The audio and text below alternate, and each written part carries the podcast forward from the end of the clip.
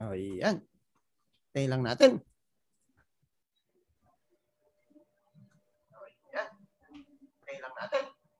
Well, uh, kamusta po kayo mga kabasketball? Live po tayo, tayo ngayong araw, Miyerkules. Yan. Isang uh, maulan na gabi po sa inyong lahat at uh, lalo po naming papaulanin at babahain pero hindi po ng tubig ulan. uh, mga alaala po. Yan. Babaha po ng mga alaala tungkol sa nagdaang uh, koponan na Crispa Redmanizers. At sasamahan po tayo ng isang certified yan, certified uh, Chris Fanatics at basketball collector. Yan, ang pansag nga po namin dito, PBA Encyclopedia. Yan, ang bigat.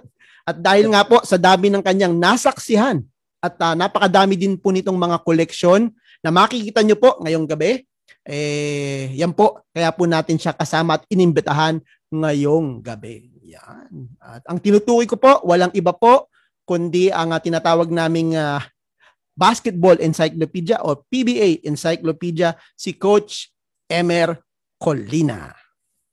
Yan, Coach Emer, magandang uh, gabi po. Yeah, good evening. Good evening at sa maulang gabi natin. Lalo na sa lahat ng mga followers natin, magandang gabi sa inyo. And of course, sa partner ko, kay Mark.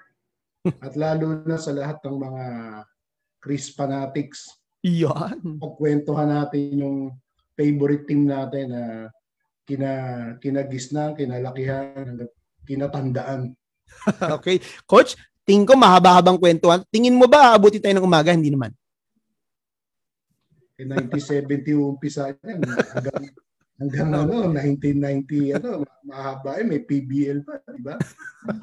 okay. Coach, napansin ko, Coach, terno pala tayo ngayon, ha? Naka, ba, crispa uniform yung coach, ah. Oh, ano to, uh, pina pina-customize ko do sa alam mo na uso ngayon nagpapagawa ng mga jersey, di ba?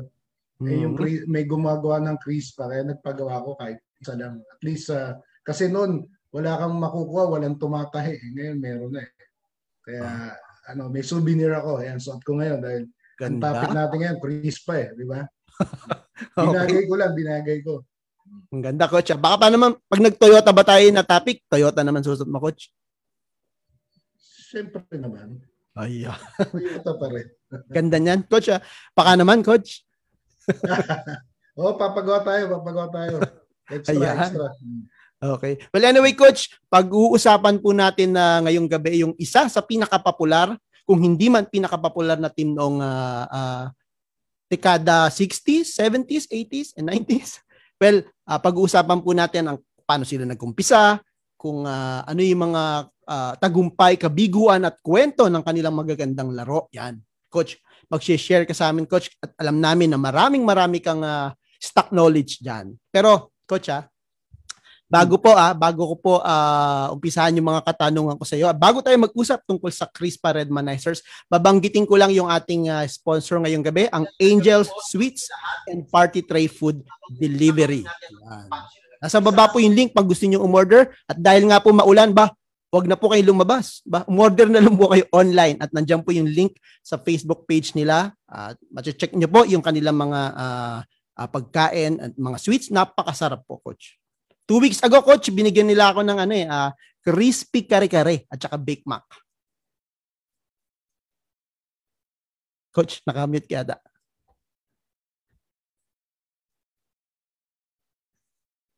Sige, coach. Crispy kare-kare coach, napakasarap. Wow. That makatikim din yan. Ha? makatikim din yan. Masarap yan. Ay, Favorite ko yan, kare-kare. Ay. And may kasama siyang parang bagnet ba yon? Basta crispy eh. Meron siyang crispy na na toppings eh. Pork crispy. O ano man yan. Pero napakasarap. Naman. Minsan lang naman pwede yan. Pwede yan. Pwede minsan. okay. Pero coach, ah, bago tayo dumako dun sa crispa redmanizers, coach, gusto ko muna malaman, kailan ba at anong edad ka umpisa nga nahilig sa panonood ng Crispa? At bakit Crispa ang naging paborito mong team? Nare-recall ko, ano eh, kasi ang father ko, talagang mahilig sa basketball. And then, noong 1970, sa Araneta Coliseum na yun, hindi pa, ano yan, kahoy pa yung upuan nun eh. Crispa Meralco Championship, natatandaan ko yan. Talo, talo kami noon kasi merong ano eh, merong may import na malaki ang ano, Meralco. So, dahil sa father ko, gumagawa siya ng mga clippings ng Crispa and then pag yung nag-champion yung Crispa, pinapasyal nila kami dun sa ano, dun sa store nila sa Dasmariñas, Santa Cruz. Nandun yung mga trophy ng Crispa. Mm-hmm.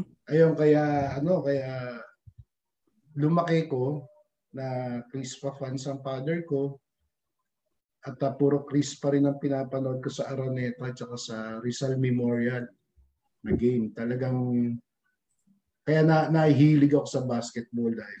Mm-hmm. And coach, so tatay mo pa lang pala makakrispa na no. So minana mo na pala yung hilig niya, hindi lang sa basketball, kundi pati hilig niya sa kuponan ng crispa.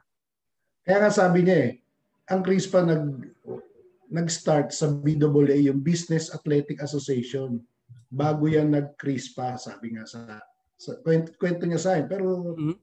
BAA, hindi ko inabot yan. Sa mm-hmm. kwento na lang.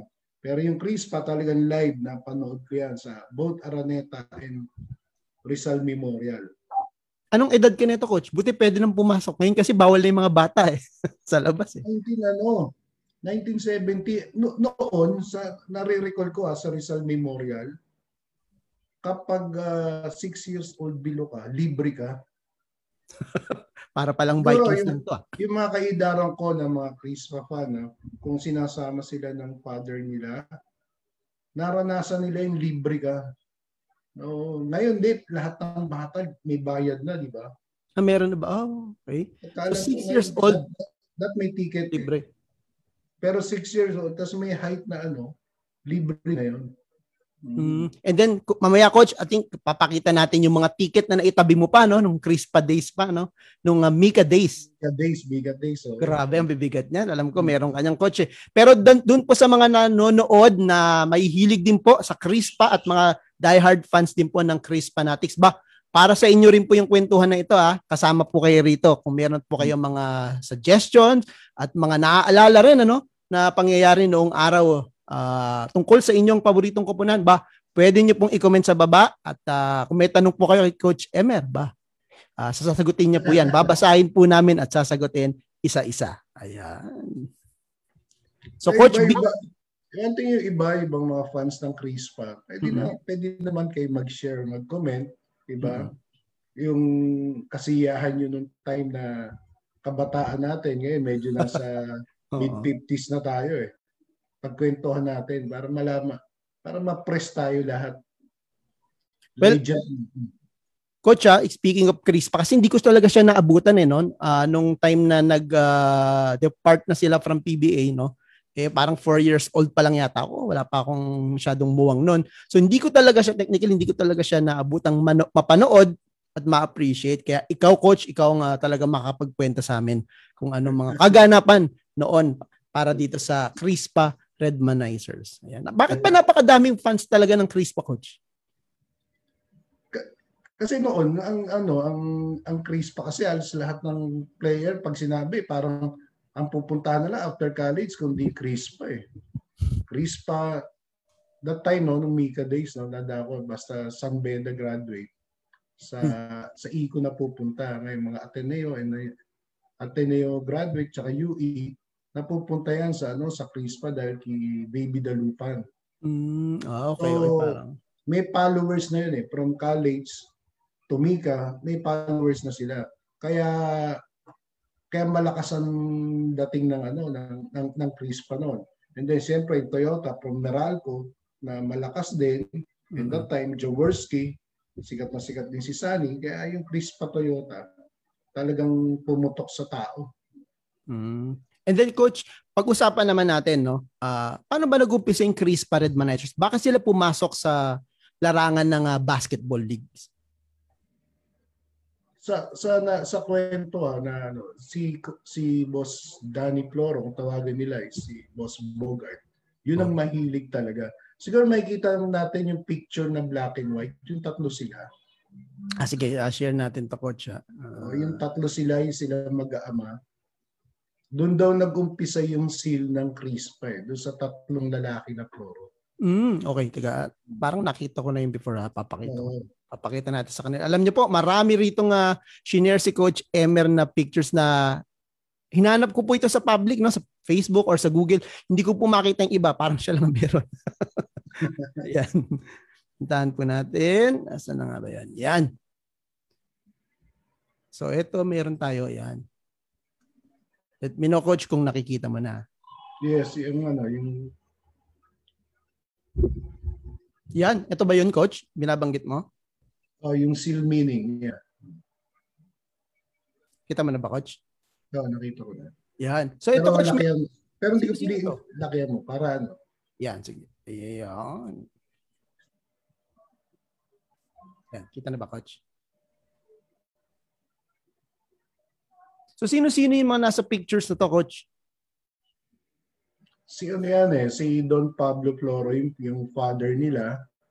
And then yung nasa left side, si Don Ernesto Floro, yung brother ni ni Boss Danny Floro. Sa kwento nung noon naririnig ko, yan ang dahilan bakit nag yan ang naging logo ng Crispa dahil sa tatlong Floro na yan. So, ito yung mga talagang may hilig sa basketball. Kaya pala may Mm. ganun ng logo, ano, no? parang tatlong, ah, parang horseshoe ba siya? Or dikit-dikit na ano, no? Eh, para magasano, tela rin, magasano, ano sila, di ba? Ah, oo nga, no? Parang Textiles. di ba? Mm-hmm.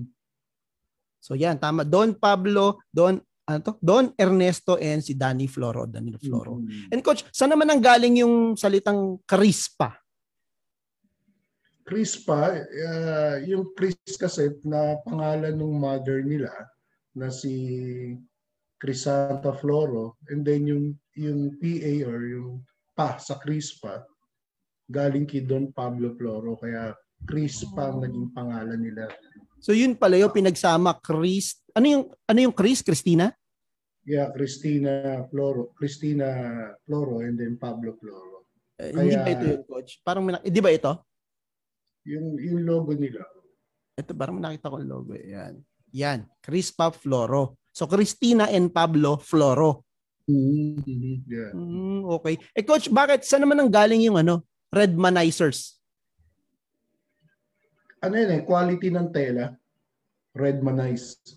Redmanized. Ah, okay. Kasi Redmanized. nung bata ako Kaya- nagtatanong ako kung bakit redmanizer eh ang dominant color naman nila eh green but hindi green manizers. Oo, Yun pala. Redmanize. And then, syempre, pag tao na, it's, it's uh, Redmanizer, di ba?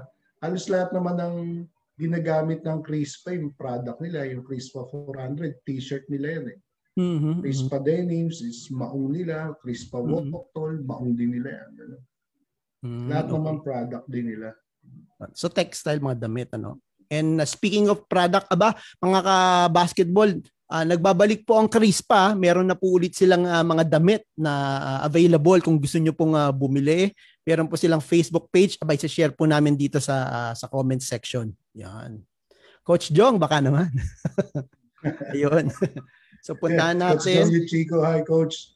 Yan. And then, yung meron akong pinadala sa iyo, yung silang ng Crispa, di ba? Yung silang, yung bilog. Alin yun? Hanapin natin.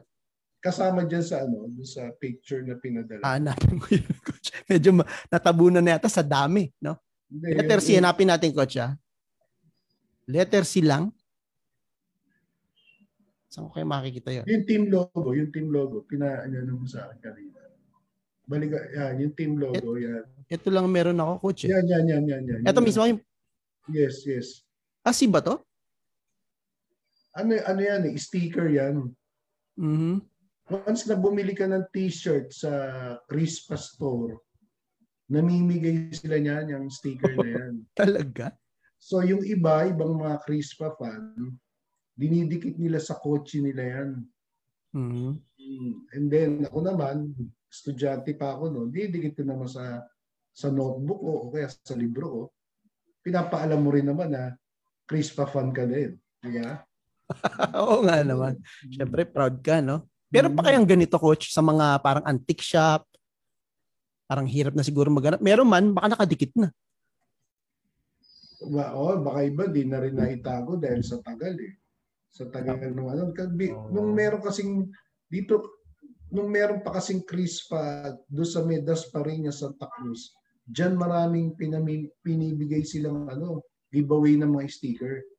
Mm. Grabe ano. Then naka-display yung mga sayang hindi pa uso mga mga picture na mga cellphone na ano doon eh. Talagang makikita mo lahat ng lahat ng trophy nila ron naka-display do sa Dasmariñas store nila. Dasmariñas Store. Hmm. Sa okay. So Santa nandun lahat ng collection nila. Lahat ng ng ng trophy nila makikita mo. Kaya nang pag nag-champion ng Crispa no, sabihin ko sa father ko, Dad, punta tayo doon sa ano sa Dasmariñas, gusto ko makita yung trophy bago. Grabe. oh. Kasi Grabe. display nila yan. Kaya lang nga, wala pa ganong camera. Hindi hindi ka nakapagpakuha doon sa mga trophy. Sayang nga, sayang. Mm. Puro ano na lang, kwento na lang, kwento na ano. Siguro kung may na kung ngayon na ano yan eh maraming magpapa-picture diyan nasa Facebook din, di ba? Coach, Kaya- itong Hmm. itong isang tinitignan kong picture na to na sinend mo rin sa akin. Ano to, coach? Nakalagay Chris pa rin. Ito letter C, di ba? Parang ah, parang family tree eh. Dating eh. Ah, ano yan? Yan yung mga anak ng mga Crispa players noon. Anak Ah. nila Philip Cesar, Alfredo Hubalde, Joy Junicio, Abet Gidabe, mga anak nilang lalaki yan, ni Atoy ko. Nila ano nilagay nilabas nila sa sports ma, sports magazine niya na na follow the post the footsteps of their father. Kaya lang hindi naman na nag-player yung karamihan eh. 'Di ba? Walang ano eh walang naging player sa kanila siguro naging negosyante na lang din, di ba? Mhm. Oo. Ganyan. Yung pala yun. Akala ko sila Floro din to. Well, anyway, coach, thank you sa sa pagpapaliwanag ng ah, ng logo at ng meaning ng ng kanilang ah, team name. Grabe. eh, yung Toyota kaya, bakit Toyota? So, that's from, ano eh, siyempre galing Japan yun eh, di ba? Oo. Galing Japan yun, kaya ano. And coach, nabanggit mo kanina yung BAA eh. Ano bang klaseng liga to, coach? Business Athletic Association yan. Kaya mga Hmm. negosyante sa sa sa Manila dahil alam mo noong araw nakapokus lang sa Manila. Mhm. So, yun ang liga nila, mas medyo mas mababa sila sa sa sa Mika. Siguro dahil palaging champion na tong Crispa, nag, nag-isip na ang Danny Floro or si Boss Bogart kung tawagin na mag-join na sa Crispa which na-dominate din naman nila, di? Oh, okay. So some since BAA an- mga anong year to coach? Anong dekada to?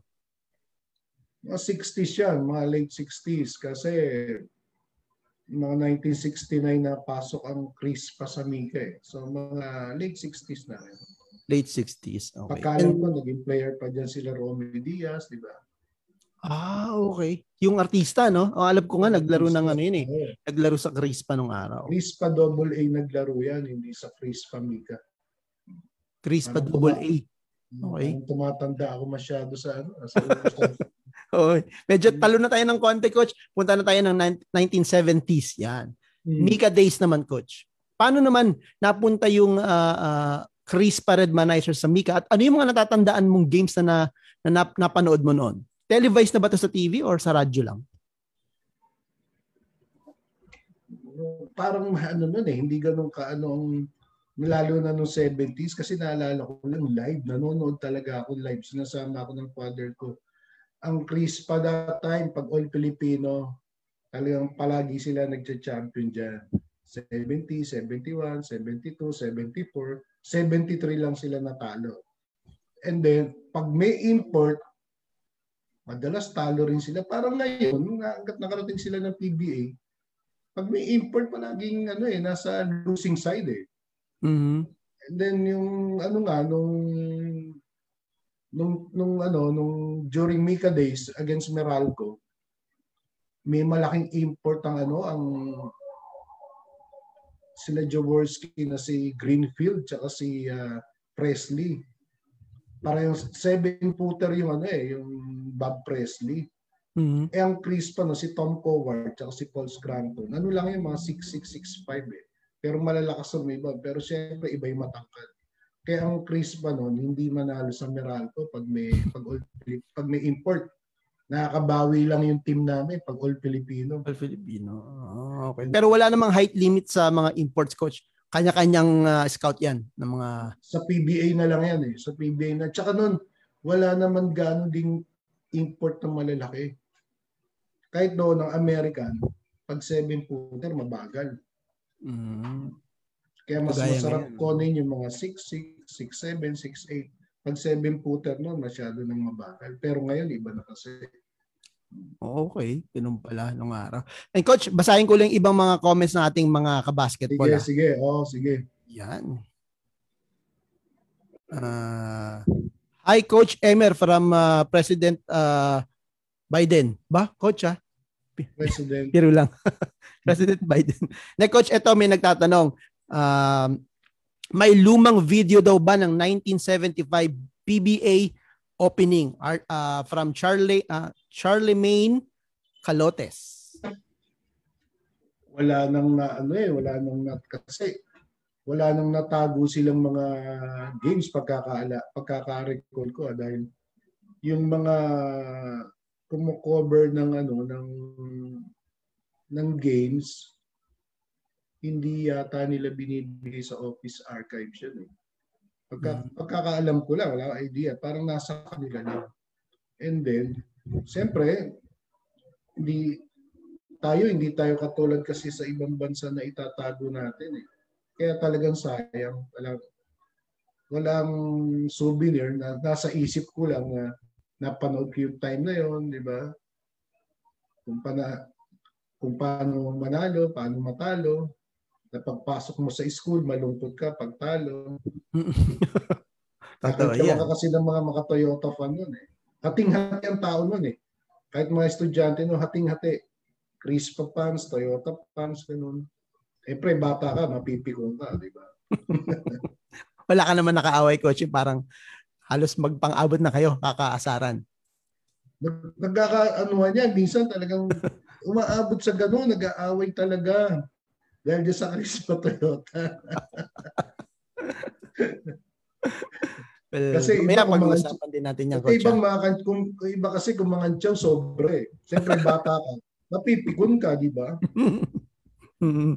oh, Sagutin mo na rin na ano, para bang, alam mo, chloroclan ka eh, di ba? Oo. Grabe ka na rin magtanggol, syempre. Hanggang ngayon naman, coach, nangyayari yan, no? Kaya pag meron kang paborito kong team at medyo hindi nanalo, anak ka na lumabas ng bahay para hindi ka naman maasar. Yeah. Coach, may nagtatanong dito. Toto, sabi ni uh, Joey Almonte, totoo po ba na si uh, Philip Cesar ang kauna-unahang player na nakapag-convert ng three-point shot? Sa PBA? O sa PBA daw po. No, no sa totoo lang, unang naka 3 points dyan si Jaworski. Si Jaworski talaga. Oh. Yung ang 3 points natin, yung sinasabi ko sa'yo, 1980, yung sa top of the kilang. Mm, okay. Si Sunny Jaworski ang una. Wala pang sa side sa top of the kilang. Okay. Wala top of the kilang. So yan po, um, uh, Sir Joey Almonte. Yan, sabi po niya no, ni Coach Emer, si Robert Jaworski po. Para tayong Ernie Baron ngayon, natanungan portion. Anyway, uh, continue po tayo. Salamat po ha, sa inyong mga tanong. Kung meron po kayong uh, gustong i-share sa mga kwento ng Crispa, uh, ba, pwede nyo pong uh, i-drop yung inyong comment sa comment section. Pag-uusapan din po natin yan. So coach, eto na.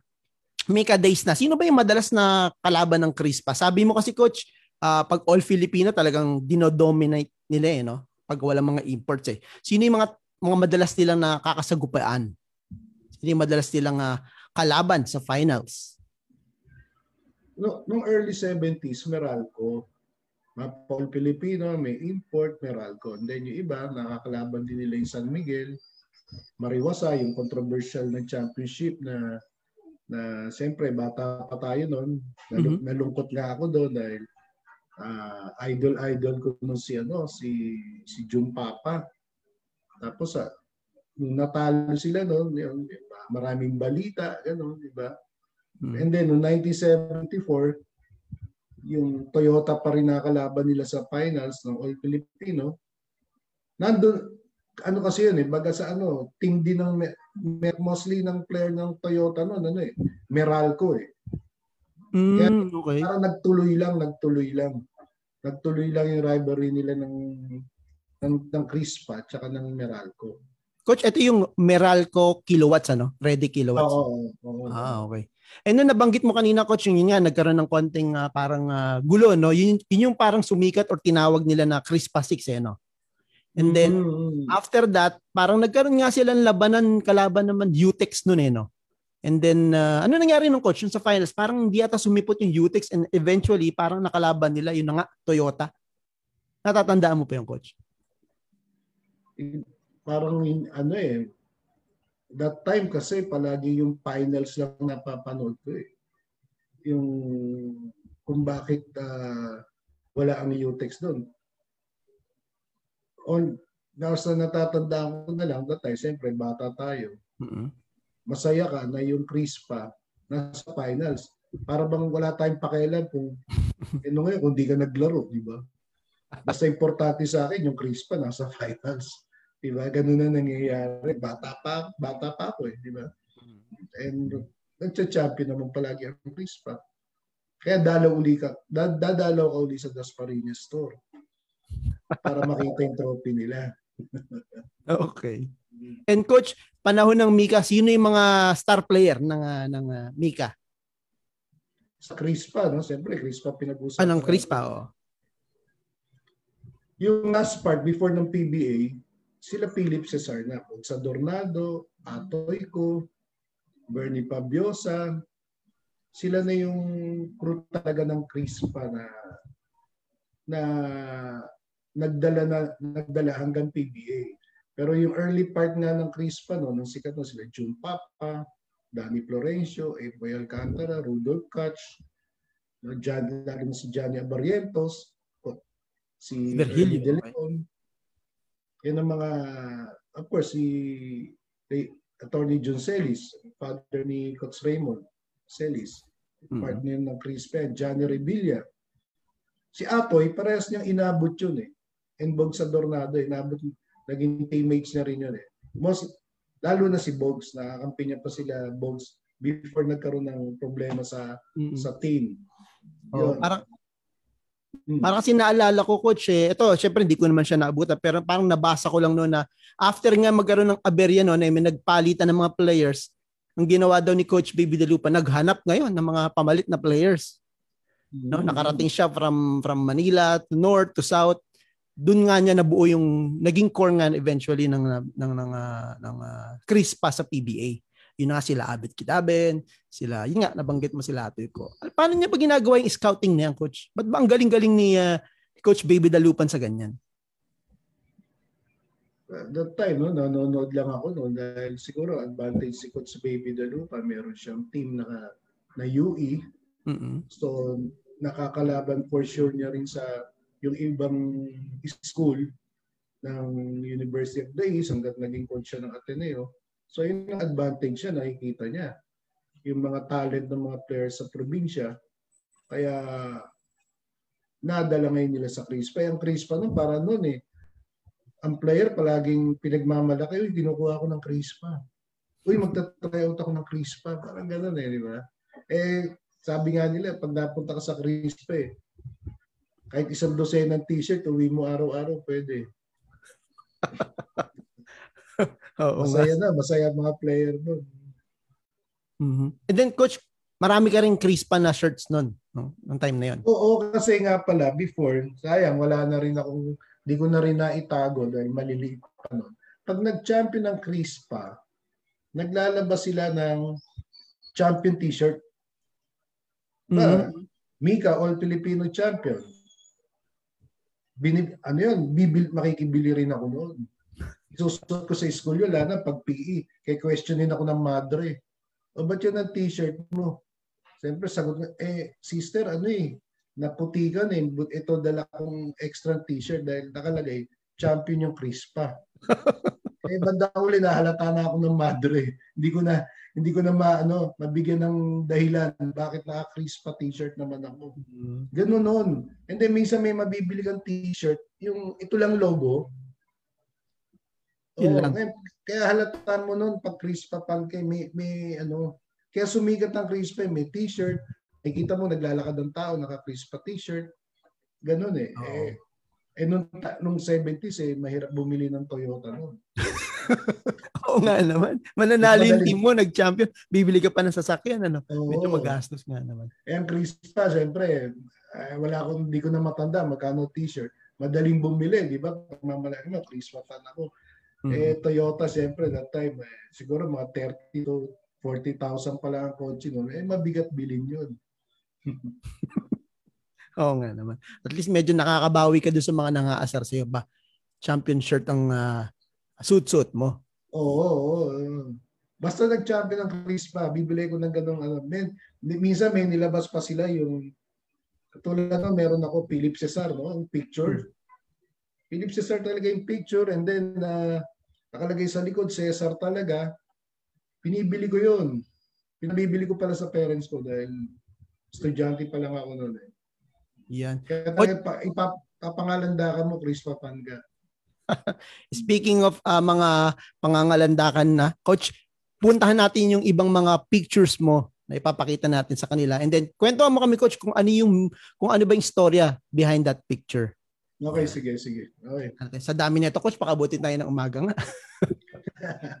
Yan. Puntahan siguro muna natin yung mga ah, sa mga magandang umpisan.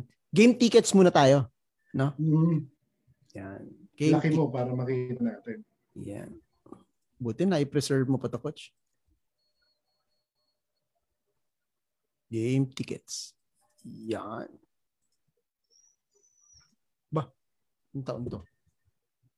Yan. Kita ba, coach? Yan, nakita mo yan. Ha?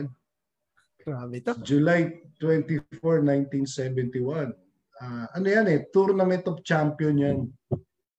Tournament of Champions. Okay. Nakita mo yung Eco, champion ng Panaming champion siya. Rispa, national champion. Mariwasa, invitational champion. Yung Meralco, kita mo nakalagay Mika champion, di ba? Mhm, Iba-iba pala to. Yung Panamin, dito ba yan? Sa ibang bansa? Dito yan, dito yan. Mga, mga, mga tawag ng mga liga sa atin. Sa atin nung araw yan. Dito yan. Rizal Memorial Coliseum to, coach. Ah. Ah, Mm, dahil puro dun, karamihan naman dun lang talaga ang, ano, eh, ang, ang game eh. Ngayon, actually, ang nagtago nito, father ko, no? Kasi 1971, I was six years old. Libre ako niya. Mm. So ngayon, yung mga collection niya, dahil hindi lang collection niya yan, kasama ako dyan eh, nanonood eh. Kaya alam ko yung ano, yung yung, yung ticket na yan. Ilang laro to, coach? Ito, ah, Tournament of Champion, hindi ko ma-recall. Pero nung ta- pag Mika noon, merong game na three, tatlo eh. Minsan apat pa eh. sabi nga ho rito eh. Oh. Kita nila, sabi ni Sir Lauro Kalitisen, 5 pesos. Grabe, ah, napakamura daw, coach. Oo. Eh, libre nga ako eh. Six years old ako, libre ko niyan. eh. Yan. Puntahan natin yung iba pang ticket. 1971 ba? Ah, next picture nating coach siya. Ako, itong isang to. Kikita ko kulay green eh. Okay, ito. Medyo malabo-labo na pero sana po medyo makita nyo yan. Zoom natin ng konti. 1972, yan. One year apart. Hmm. Mika All Filipino yan. Miga All Filipino. Magkano yun? Ba, tumaas na. Sa, sa 6 pesos na. tumaas na ng piso. Tumas na ng piso siya. Dahil after a year eh, no? Hmm. No, Rizal Memorial pa rin, di ba? Oo, medyo, siyempre nga naman, medyo tumaas na. Mika, natatandaan mo pa, coach, ano kaya laban to? Hindi nakasulat dito eh. Yan, hindi ko Pero all Filipino daw. laban. Kasi noon, ang ticket, hindi nakalagay yung game eh, kung ano eh. Basta papasok ka lang. Pero alam, kasi noon, ang newspaper noon, siyempre, wala naman social media noon, newspaper lang. Mm. Mababasa mo everyday kung anong laro. Nandun ang standing, nandun yung game for today, game for tomorrow. Kaya may idea ka kung ano panonoodin mo. Mm. Pero masarap yun dati coach no nung wala pa talaga internet no tsaka wala pang Facebook. Pagkatapos ng isang laban kapag nanalo yung team mo, bibili ka ng dyaryo, basahin mo yung ano yung sports uh, uh, uh, news sa likod ano. Pero pag talo, ako bumibili ng dyaryo. o lalo na pag natatalo Chris pa sa Toyota, yung bumili ng dyaryo. May hindi ko binubuksan yung sports page eh. Talaga masama loob. No? Mm. Masama loob. Okay. Coach, may isa pa tayo rito. Eto, medyo parang, parang nag-improve na yung quality, ah, yung texture ng ticket dito. Ah. Yan, no. Oh. Coach, 90 na na to. 74. Yan. Nagmahal ulit ticket. 8 pesos na. Nagmahal ulit ng piso. Oh, dalawang piso sa islang oh, piso nga oh baka nung 1973 nag-7 no. Tumataas ah. Yeah, kita mo yung mga participating teams diyan, Toyota, mm-hmm. Concepcion, Eco, San Miguel, Utex, Crispa, Yotibo, Manila Bank, CFC, and ER Squid. Ano yung CFC, coach? Yan yung ano, yung team ng Presto. Ah, yung Presto. Okay, okay. CFC sila nung araw. Hanggat naging, yung team nila, nila nila Coach Gerald Splada and Onchi de la Cruz, yung Presto Tivoli.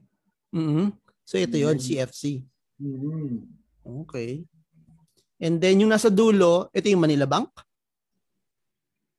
Yung, yung parang may tatlong...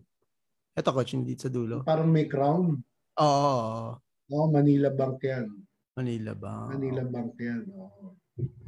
Okay. Diyan naglaro sila Sani Kabatu, no? Marap yan. No, no, no. Hindi nagla si uh, Jojo De Guzman, si Coach Hill Cortez. Ah, okay. Diyan nag-umpisa sila Ito sa pala Manila Bank. Manila Bank. Mm-hmm. Pero pa ba Manila Bank, Coach? Wala na. Wala na. Kung mapapansin mo, no, ang ang logo na natitira na madaling identify dyan, only Crispa and San Miguel. Crispa o ano, San Miguel yung logo nila. Mm. Okay. Itong M na to, Meralco ba to? to? Next to Toyota? Ano, ano yan? Conception, Motorola.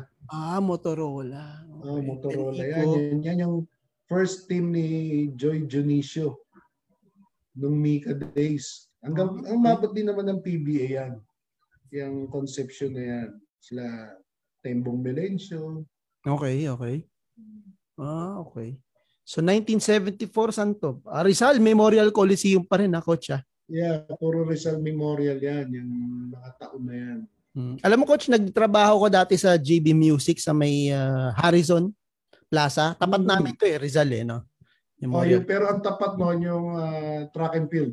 Ah, track and field. Oh. Doon pa sa kabila yun eh. Oh, track and field. Mm. Kaya pala magaling kang ano, mag-gitara. Hindi, medyo kinahiligan lang. Yun, yun yung mga game uh, tickets. Yan. Teka, alam ko marami pa tayong pictures coach eh, no? Pero hmm. babasahin ko lang muna yung ating mga kabasketball.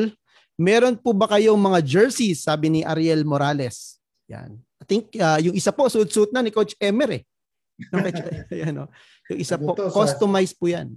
Sariling sariling paggawa na to dahil siyempre ang Crispa last year ng Crispa sa PBA is 1984 masyado nang matagal para even siguro yung mga idol natin, makawala na rin na itatago. Diba? Oo. Oh, Sabi po ni uh, Sir Norman Apostol, panahon ni Erpat yan, Coach Emer, pa-shout out naman. Coach, naalala ko dati, nood kami ni Erpat, Toyota Crispa, tumutulo bubong. Araneta. Ay, ito ano, uh, kumpare ko yung father niya, si paring Jimmy Apostol. Pare, kamusta ka na? Oo na kasi nung araw, yung Araneta, medyo nagka-problema talaga yon. Alam mo, naglalaro noon, nilalagyan nila ng towel yung flooring. Pag malakas na malakas ang ulan, tumutulo. Oh, alam ng mga fans ng Crispa Toyota yan. That time. Bunong, Araneta yan, coach ah. Araneta yan. Hmm, tumutulo pa. Sa floor, bumabagsak yung tulo? Hmm. Hmm. Tapos nilalagyan nila ng towel. Tapos? Para, para ano, alam ng player, huwag kang dadaan doon dahil ikakaroon ng ano, ng detour. Oo, delikado yun, coach. Baka mamaya mag ano, no? Ma-injured ka dyan. So, hindi lang pala pawis ang kalaban mo, pati tubig ulan. Eh, malamig yun eh. Hmm. Nagmo-moist yun eh. Mm. Ang hirap maglaro nun. Mahilig sa basketball yung dalawang mag-ama na yan. Mm, yan. Thank you po, uh, Sir Norman Apostol. And sabi naman ni Sir Caloy Garcia, let's paint the town red. Ganun ba yun, Coach? si Coach Kaloy ba yan? Eh, baka kapangalan lang. Hindi ko makita yung mismo picture eh. Pero sabi po niya, let's paint the town red. But hindi green? Kasi nga naman, red manizers. No? Yeah. Yun na naging kasabihan na. Di ba? If ever si Coach Kaloy yan, hi Coach Kaloy. Yan. Ito po, sabi po ni uh, Sir Lauro Calistisen, request naman Sir Mark, Coach, ng first lineup ng Crispa Red Manizers na, natin. First lineup po ba ito? First ever team ba to?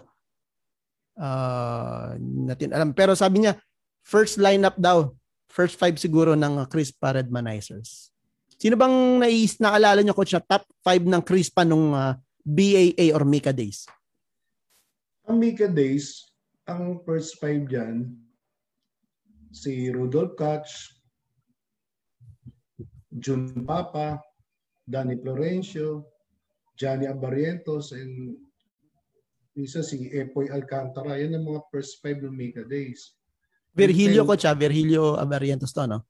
Oo. Oh, Haba-haba. Ah, okay. Uh, nung naging panahon naman nila Philip, nung Mika, sila Atoy, Atoy ko, Philip Cesar, Abel Gidabin, alas yun din, si Bogs, yun, alas yun din ng ano eh, yung, yun din ng first five. Kasi doon sa lineup, yung ever, yung lineup mo ng lineup ng Chris pa sa sa PBA noon, iba yung sinabit nilang lineup no kasi that time sila atoy ko wala pa sa ano na nagko-compete pa sila sa New Zealand. Kaya mm. yung mga first three games yata ng Chris pa sa PBA, wala pa sila. Kaya iba yung lineup nila that time. And then, after nun, hindi ko ma-recall kung ilang games bago sila nakalaro sa PBA. Basta yung first game nila sa PBA, wala sila atoy ko. Ah, okay. So first game ng Crispa, 1975 to, wala hmm. sila atoy ko noon. Nasaan pa sila? Naglalaro pa sa iba? Nasa ibang bansa pa? Nasa New Zealand sila naglalaro pagkaka-recall ko. Mm. Sayang ano, wala yung picture na ano, hindi ko makita eh. Yung na, ang ganda ng uniform nila ron. Puro logo ng Crispa, yung jacket at jogging pants. Talaga? Parang tad-tad ng logo, ganun. Hmm. Kaya pala yan, ma- ma-recall ko uniform. Pero mga Crispa, yan ang unang, unang, ang coaching staff may uniform. Talaga? Crispa ang nagpauso niyan. And then yung towel nila may pangalan, may number, may baso pa Crispa nung araw eh. so sila so, pala baso, nag Nagpaumpisa ng coach. Eh, di ba ngayon, puro mga uniformed na rin eh, no? mga, mga coaching staff. Eh. Mga coaching staff ngayon. Mm-hmm. Ano, pero noon, Chris pa ang unang-unang ang coaching staff naka-uniform. And then yung baso nila may Chris pa rin. May logo ng Chris pa. Ito to. Talagang naka, naka-logo pinagagawa. And then, uh, recall ko yung coaster nila. Pag inaatid sila sa venue, Mm-hmm. Punong-puno ng crisp pies na ano nakalagay. Halata mo crisp pa talaga yung ano yung bag. Mm. Speaking of uh, baso kanina coach, may nakita kasi akong picture dito na noong palang araw pang naglalaro mga teams noon, hindi kagaya ngayon may mga Gatorade na, 'di ba? Di aabutan na ng tubig. May dala talagang ano, pag may water boy ka, talagang may dalang water jug. Talagang tubig lang baso-baso. Ganun pala yung coach no. No, tsaka, tsaka, tsaka noong araw, merong ano, merong mga cut na orange ano orange juice orange na fruits. Mm-hmm. yan. Eh, minsan yun ang ano tubig tsaka yun. Yun ang dating binibigay sa player pag ano nasa bench. Uh, yung orange juice. I mean orange uh, fruits na kinakat nila ng mga uh, one fourth ganun kakainin mo ng ganun no? Hmm, kinakagat kina ano nila. Parang dagdag energy rin. Ganun ba? Mm, buti hindi saging. Uso saging eh. Ito coach share ko lang ha, para sa mga uh, viewers natin. Yan. Sa, baka po may mga maalala rin kayo sa mga pictures na ito. Baka kayo matawat, maiyak pag naalala niyo ito. Coach, ano, sabi ko, talagang may dalang water jug eh, no? uh, yan, alam mo yan ang ano, yan yan yung loyal na utility boys ng Crispa. Kilala mo sila, coach? Uh, sa name di ko kilala pero itong nasa kanan, itong nakaupo sa kanan, mm-hmm. ano yan eh, uh, maaga siyang ano eh, nagpaalam sa mundo. Mm. And then yung yung nasa likod nila, yung nakabigot may ano si Jun Nonato. Yan ang pinaka license officer ng Crispa nung araw. coach, ito, ito, ito. May kwelyo. No, no, no. Yung nando sa corner na may bigote. Ah, ito. Okay. Mm. May nakakbay. Oh. Yeah. Maraming collection din niya si Jun Nonato. Actually, personally, hindi kami magkakilala, pero siya kilala ko. Oo naman. Ayun, grabe. No? And coach, ah, may napansin pa ako sa picture na to, parang may mga hawak pa silang, ano ba to? Ballpen o Yossi? Yossi. hindi pa bawal manigarilyo nung araw. Ayan, oh, pati waterboy may sigarilyo. So, pwede kang manigarilyo sa game venue? Pwede, pwede. Araw. Kung mapapansin mo din, Marco, tingnan mo yung mga utility ng Crispa, no? naka-uniform na rin. Oo nga, no? Meron silang uniform. Same no? uniform yan. Crispa hmm. talaga nagpauso niyan. Yung mga pati mga utility, pare-pares na suot yan. Mm-hmm. Grabe, no? Ngayon talaga may kanya-kanyang Gatorade, kung ano-ano pang mga energy drink na allowed uh, gamitin. Ba ito, noon, dadala ka ng container, degree po pa. Mm. no? Parang laglaro lang sa barangay, eh, no? na, nakakatuwa, no? Para, para akong bumabata doon sa mga picture. Marami pa tayong pictures.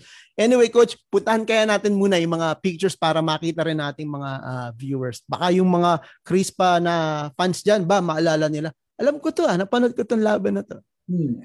Tahan natin yung iba. Tahan muna natin dito. Ano ba maganda nga unahin natin, coach, yung uh, me see uh, imports coach. Puntahan kaya natin yung mga imports. Kung makikilala at maaalala mo pa yung kanilang mga pangalan. Sa isayin natin. Yun. Ba. Coach, sino to? Number 55. Ah, si ano yan, si tas 1979 si Herb Chapman. Chapman. Uh, medyo hindi maganda naging performance ng Chris pa diyan Okay. Pinalitan niya noon. It was 1979 eh. 79? 79 okay. yan. May pinalit. Yan din yung time na si Cyrus Man eh pinalitan na rin. Cyrus Man. Okay. So ibig, ibig sabihin coach, maraming beses na nag, nag-import 'yon si Cyrus. Since 1976 import nila yun si Cyrus Man. Mm. Hanggang 1979. Yan. To coach, sino naman tong uh, import ng Crispan, 20, di ko alam, mga, di ko makita yeah. yung ano eh. Yan si Cyrus Man. Ito si Cyrus Man. Anong year yeah. kaya to, coach? 1977. Nag, Crispan nag-champion diyan. Kalaban Utex. Si Snake Jones yung import ng Utex na yan. Mm. And then si Deles ng Utex yung number 5. Si Atoy ko yung nasa baba eh. Oh. Oo nga. Atoy ko. Diving for the loose ball. Yan. Mm. So yung first conference niya, nakalaban nila is Honda. Nag-champion ng Chris pa rin. Then next conference yan, second conference, nakalaban naman nila Utex. Diyan na yung nagbabago na yung trend na hindi na Chris pa Toyota naglalaban. Ah, okay, kasi first two years sila eh, no? Tsaka mapapansin mo ha, siguro sa mga pictures diyan ha, na ang Chris pa palaging hati yung, yung, ano, eh, yung kulay. Palaging dark yung shirt eh. Ah, okay. Hmm. So laging ganun, hindi sila parang nagteterno, no? Yung puti, parang, ewan ko ha, kung ano pa maniin ni Boss Danny Floro dyan. Kaya lang kasi ngayon, ang PBA may ruling na pag light color ka, talagang lahat light color na isusot. Mm, ganun pala noon, ano? Ah, wala, ta, wala idea kung that time, kung may ruling na dyan or just pinapayagan lang nila ganyan. Okay, so ito si Cyrus Man. Yeah, yeah si Cyrus Man. May mga ito medyo pamilyar na sa iba to eh kasi medyo oh. ito inabutan ko na rin to eh. Kilala, ano man naalala mo coach dito nung dumating si uh, si uh, Bill Ray Bates sa Crispa? So ano eh parang ba, bag, parang ba, ano eh bagyo dating yan eh. Talagang super import eh certified ano eh NBA player talaga. Mm-hmm talagang naglaro sa NBA ng ilang minutes, may average din siya talaga ng maganda. Kaya na-surprise yung tao, dumating dito yan, si Billy Ray Bates. So wala bang mga parang ganitong imports nung, uh, nung, nung, nung time na yon Parang mga parang, parang bagyo, uh, very athletic? Kasi noon, during Mika and early part ng PBA, ang import noon, puro malalaki. Mm-hmm. 6'8 pataas. Ngayon, nung lately nga, dahil naghahanap sila para magkaroon ng competitive, maka, maka compete ng maganda ibang teams, mm-hmm. isang pinagsasabay nila, isang malaki, isang maliit.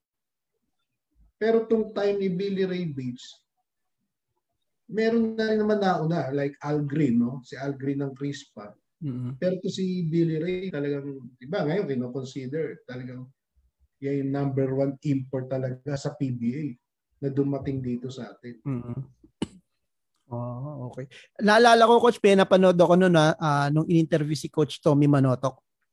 So natutunugan na nila na magaling araw to. Kaya lang, medyo may, may attitude. Uh, medyo nahihirapan yung ibang teams niya sa NBA na i-handle siya kasi may time daw na nalasing daw to eh. Dumating ano, half na. Half, ano, second half na nung laban. medyo nagka-hangover daw siya. So nung nung napanood daw to ni Coach Tommy, live ah, yung sa ibang bansa, ang galing daw talaga. So, ni-recruit nila, dinala na sa Philippines. Pagdating daw ng Philippines, unang-una raw hinanap, beer. mm. Saan ba rito nakakabili ng beer? Sabi daw ni, ano, ni uh, Billy Ray Bates. At saka kahit daw to, ha, kahit daw to mag-beer house sa gabi, kinabukasan, lakas pa rin maglaro. yeah, kwento yan. Kwento rin. Oh, sabi na, nila. Oh. Narinig ko rin yung kwento na yan eh. Talagang, ano, siyempre, mga ganyan, mga import na ganyan, talagang iba yung lakas ng katawan niya. Oh, malakas nga raw talaga to. Kahit Nap- na, kahit may hangover yan, lalaroan ka niyan. Oo. Partida pa yon Kumbaga, yun yung no, pardigana. No? Kang dumating si Billy Ray Bates, yung prime ng ano niya eh, ng career niya, ibig sabihin, nasa 30s na siya, pero yun yung ano eh, kalakasan pa rin. Mm-hmm. Mm-hmm. Kaya, kaya, kaya tinawag na Black Superman. Eh. Magaling, super galing niya. Hmm. At siya pa rin yata yung kauna-unang import na nagkaroon ng signature shoes dito sa Philippines, no? Ah, yung Grosby, oo. Oh, yeah. Mm, Grosby. Kahit ako, nakagamit ako niyang Grosby na yan. Grosby. Ako kasi inabutan ko Coach KP na eh, KP Future. KP na ba? Oo. Yan. So, yan. So, dami pa lang naging imports ng uh, ng uh, Crispa. Ito, Coach. Uh, tignan natin. Parang iba uniforme ng Crispa rito pa. Yan, coach. Oh. Si ano yan, si, si Larry Brown. Hindi, medyo hindi sinwerte ang team na ang team namin diyan eh. Kala mo part ako ng Crispa. Yan, ano lang yan, pinakikita ko lang na ano, yung bang sa dami ng style ng uniform ng Crispa. Alam iba-iba, di ba? Mm-mm, Pero yung, ewan mo, basta pag nagpalit sila ng, nag-PBA sila, pag walang Redmanizer yung name nila, natatapat, hindi sila nagche-champion. so hindi hindi maganda ang uh, ang success nila kapag hindi crisp ang damit nila. Basta hindi oh, pag hindi pag hindi crisp pa Redmanizer nakalagay, palaging nasa talo eh. Yoy, trivia yan ha. So, hmm. para sa mga Totoo fanatics. Yan, alam, alam din ng mga Crispa fan yan, lalo yung mga ka-age ko. Alam din nila yan na pag hindi Chris Red Manizer ang nakalagay sa uniform eh. Palaging ano kami, luhaan. okay. So nag-stick na lang talaga sila sa Crispa. Mm. And coach, ito po may nagtatanong dito, si Glenn Hagan daw coach yung import ng Crispa. Anong year daw po ito? 1982 Rainforest Conference. Mm, okay. Kaya lang that time ang nag-champion noon is sa uh, Toyota. Okay. Donny Ray Coons ang import nila. Nun. Donny Ray Coons, oo, narinig ko nga yan. Yan. So kalaban nila rito, coach, ano to? Pula ba yung uniform? Gilbis Jean. Gilbis Jean. Oh, okay. So ito na yung mga panahon ng Gilbis Jean, ano? Dumating na sila yan, sa si Larry McNeil, magaling na import siya. Hmm. Then, Anong year ba sila, coach? Nag-expansion uh, team? Ang Gilbis? 1979. Yan ang Hinebra ngayon. Oh, ah, okay. Ito yung Hinebra ngayon na nag Gilbis Jean noon. Tondenya. Okay, okay. And then yung nasa harapan, si late coach sa uh, Luke Dacula. Ah, okay. Hmm. Si coach pala to, no? Ibang, ibang iba pala itsura ni coach nun, ano? Hmm. Yan. Kapit-bahay namin yan, si Coach Dacula sa uh, Novaliches. Yan. Naging coach Ah, din niya okay. ng Metro Manila Colleges. Yan ang naka, ano, discover kay Vic Pablo, Coach. Ah, okay. Hmm. Coach uh, Dacula. Okay. Next. Ba. Muntik na maging black and white to. Coach, eto, number 25. Yan, si Cyrus Man. Si Cyrus Man, eto yun. Prime ng karir ni Cyrus Man yan. Kaya noon, ang pagkalaban mo ang Chris pa, mahirap pa, kasi noon, eh, pwedeng nasa gitna lang yung malaking player. Mm-mm. Talagang hindi ka pwedeng ano yan, hindi, hindi ka pwedeng basta lumayap, shumute sa kanya, ganun. Mm-mm. Hindi. Kaya kaya na-domina din ng Chris pa ang ano nun. Ano siya, intimidating center sa loob ng ng court si Cyrus Man. Kaya kita mo, ang layo na, di ba? Palpal ba to? o Black yan, black yan. Black. Anong height ni Cyrus Man, Coach? Uh, 6'10". 16? Ako, Napakalaki nga naman pala. No? Yan, si Billy Robinson, uh, import na ano yan, ng Honda. Ito yung malaki, no? Billy Robinson. No, mga Malaki katawan? si- malaki katawan. Kung ma- manonotice mo yung ano, nakita mo yung number, yung 15 na number do sa corner na ano, na Oo, picture. Coach. Ito, oo. Shot clock yan. Shot lock. Pero magtataka ka, yung kita. 15, tapos yung mute na siya, 15, di ba? 15 seconds pa. Isipin Bakit? mo, 15 seconds pa natitira, ano, shoot na yung bola. Actually, yung shot clock na yan, nag-uumpisa yan sa, ano, sa 1 Mm, hanggang 25. Hindi 24 seconds yan. That time, wala Akyat. tayong 24. Akyat siya, pero 25 seconds. 25 second shot lock. Okay. Oo. Pero nag-umpisa sa 1 pataas, hindi yung 25 pababa. Hindi, oo. Hindi countdown. No? Pataas siya nung araw. Grabe ha, Siguro trivia na naman, Coach. Ha? Record din ng mga ka-age ko yan panahon nanonood sa Araneta. Mm. Eh, eh, paano yung scoreboard nung coach? Yung parang binababa pa na number na ganun? O yung ganyan din? Dalawa yun eh. Yung isa, manual, binababa. Yung isa naman, ah di, may ano, da, actually 1978 nagkaroon ng di- digital eh. Yung time na yan, 1977, ano natatandaan ko, ang ang timer ng Araneta isang malaking bilog. Mm. Seconds, gumaganon yung seconds, umiikot. Ngayon, pinapalitan lang yung, ba, naka 12 minutes, di ba? Nakaikot na siya, papalitan lang yung ano, yung 12, gagawin yung 11. Yan. Dudukutin lang yung 11. 10. Umiikot lang na gano'n. ganun. Ito, coach. Ito ba yung sinasabi mong manual? No, sa ano yan? Sa provincial game yan. Ay, mga ganito, provincial game. Hmm, provincial gaganunin game mo pa, natanggalin mo sa isa, no? Tapos nagkamali ka, sigawan tao, no? Nagkamali Parang ka liga, ng... parang mga liga sa atin nung araw, sa, sa atin, sa mga interbarangay, di ba? Sa mga barangay league, yan, ganyan, di ba? Merong, may committee, may scorer, di ba? Pag di mo pinasoft drink si scorer, di iwanan ka niya. Sino mag-i-score? Ganun, no? Dadayain ka. Di ba? Parang, parang soft drink is, pamimeriendahin ka naman eh, ayaw mo pang mag-score. Yan, ganyan nung araw, di ba? Sa probinsya kasi bihira yung ano, talagang puro ganyan pa lang nung araw sa sa mga probinsya na game ng PBA. And coach, bakit yung dito sa picture, bakit yung pangalan ni uh, Luis Tito Varela, meron pang letter T, Varela? Dalawa, dalawa ba yung Varela sa Crispa?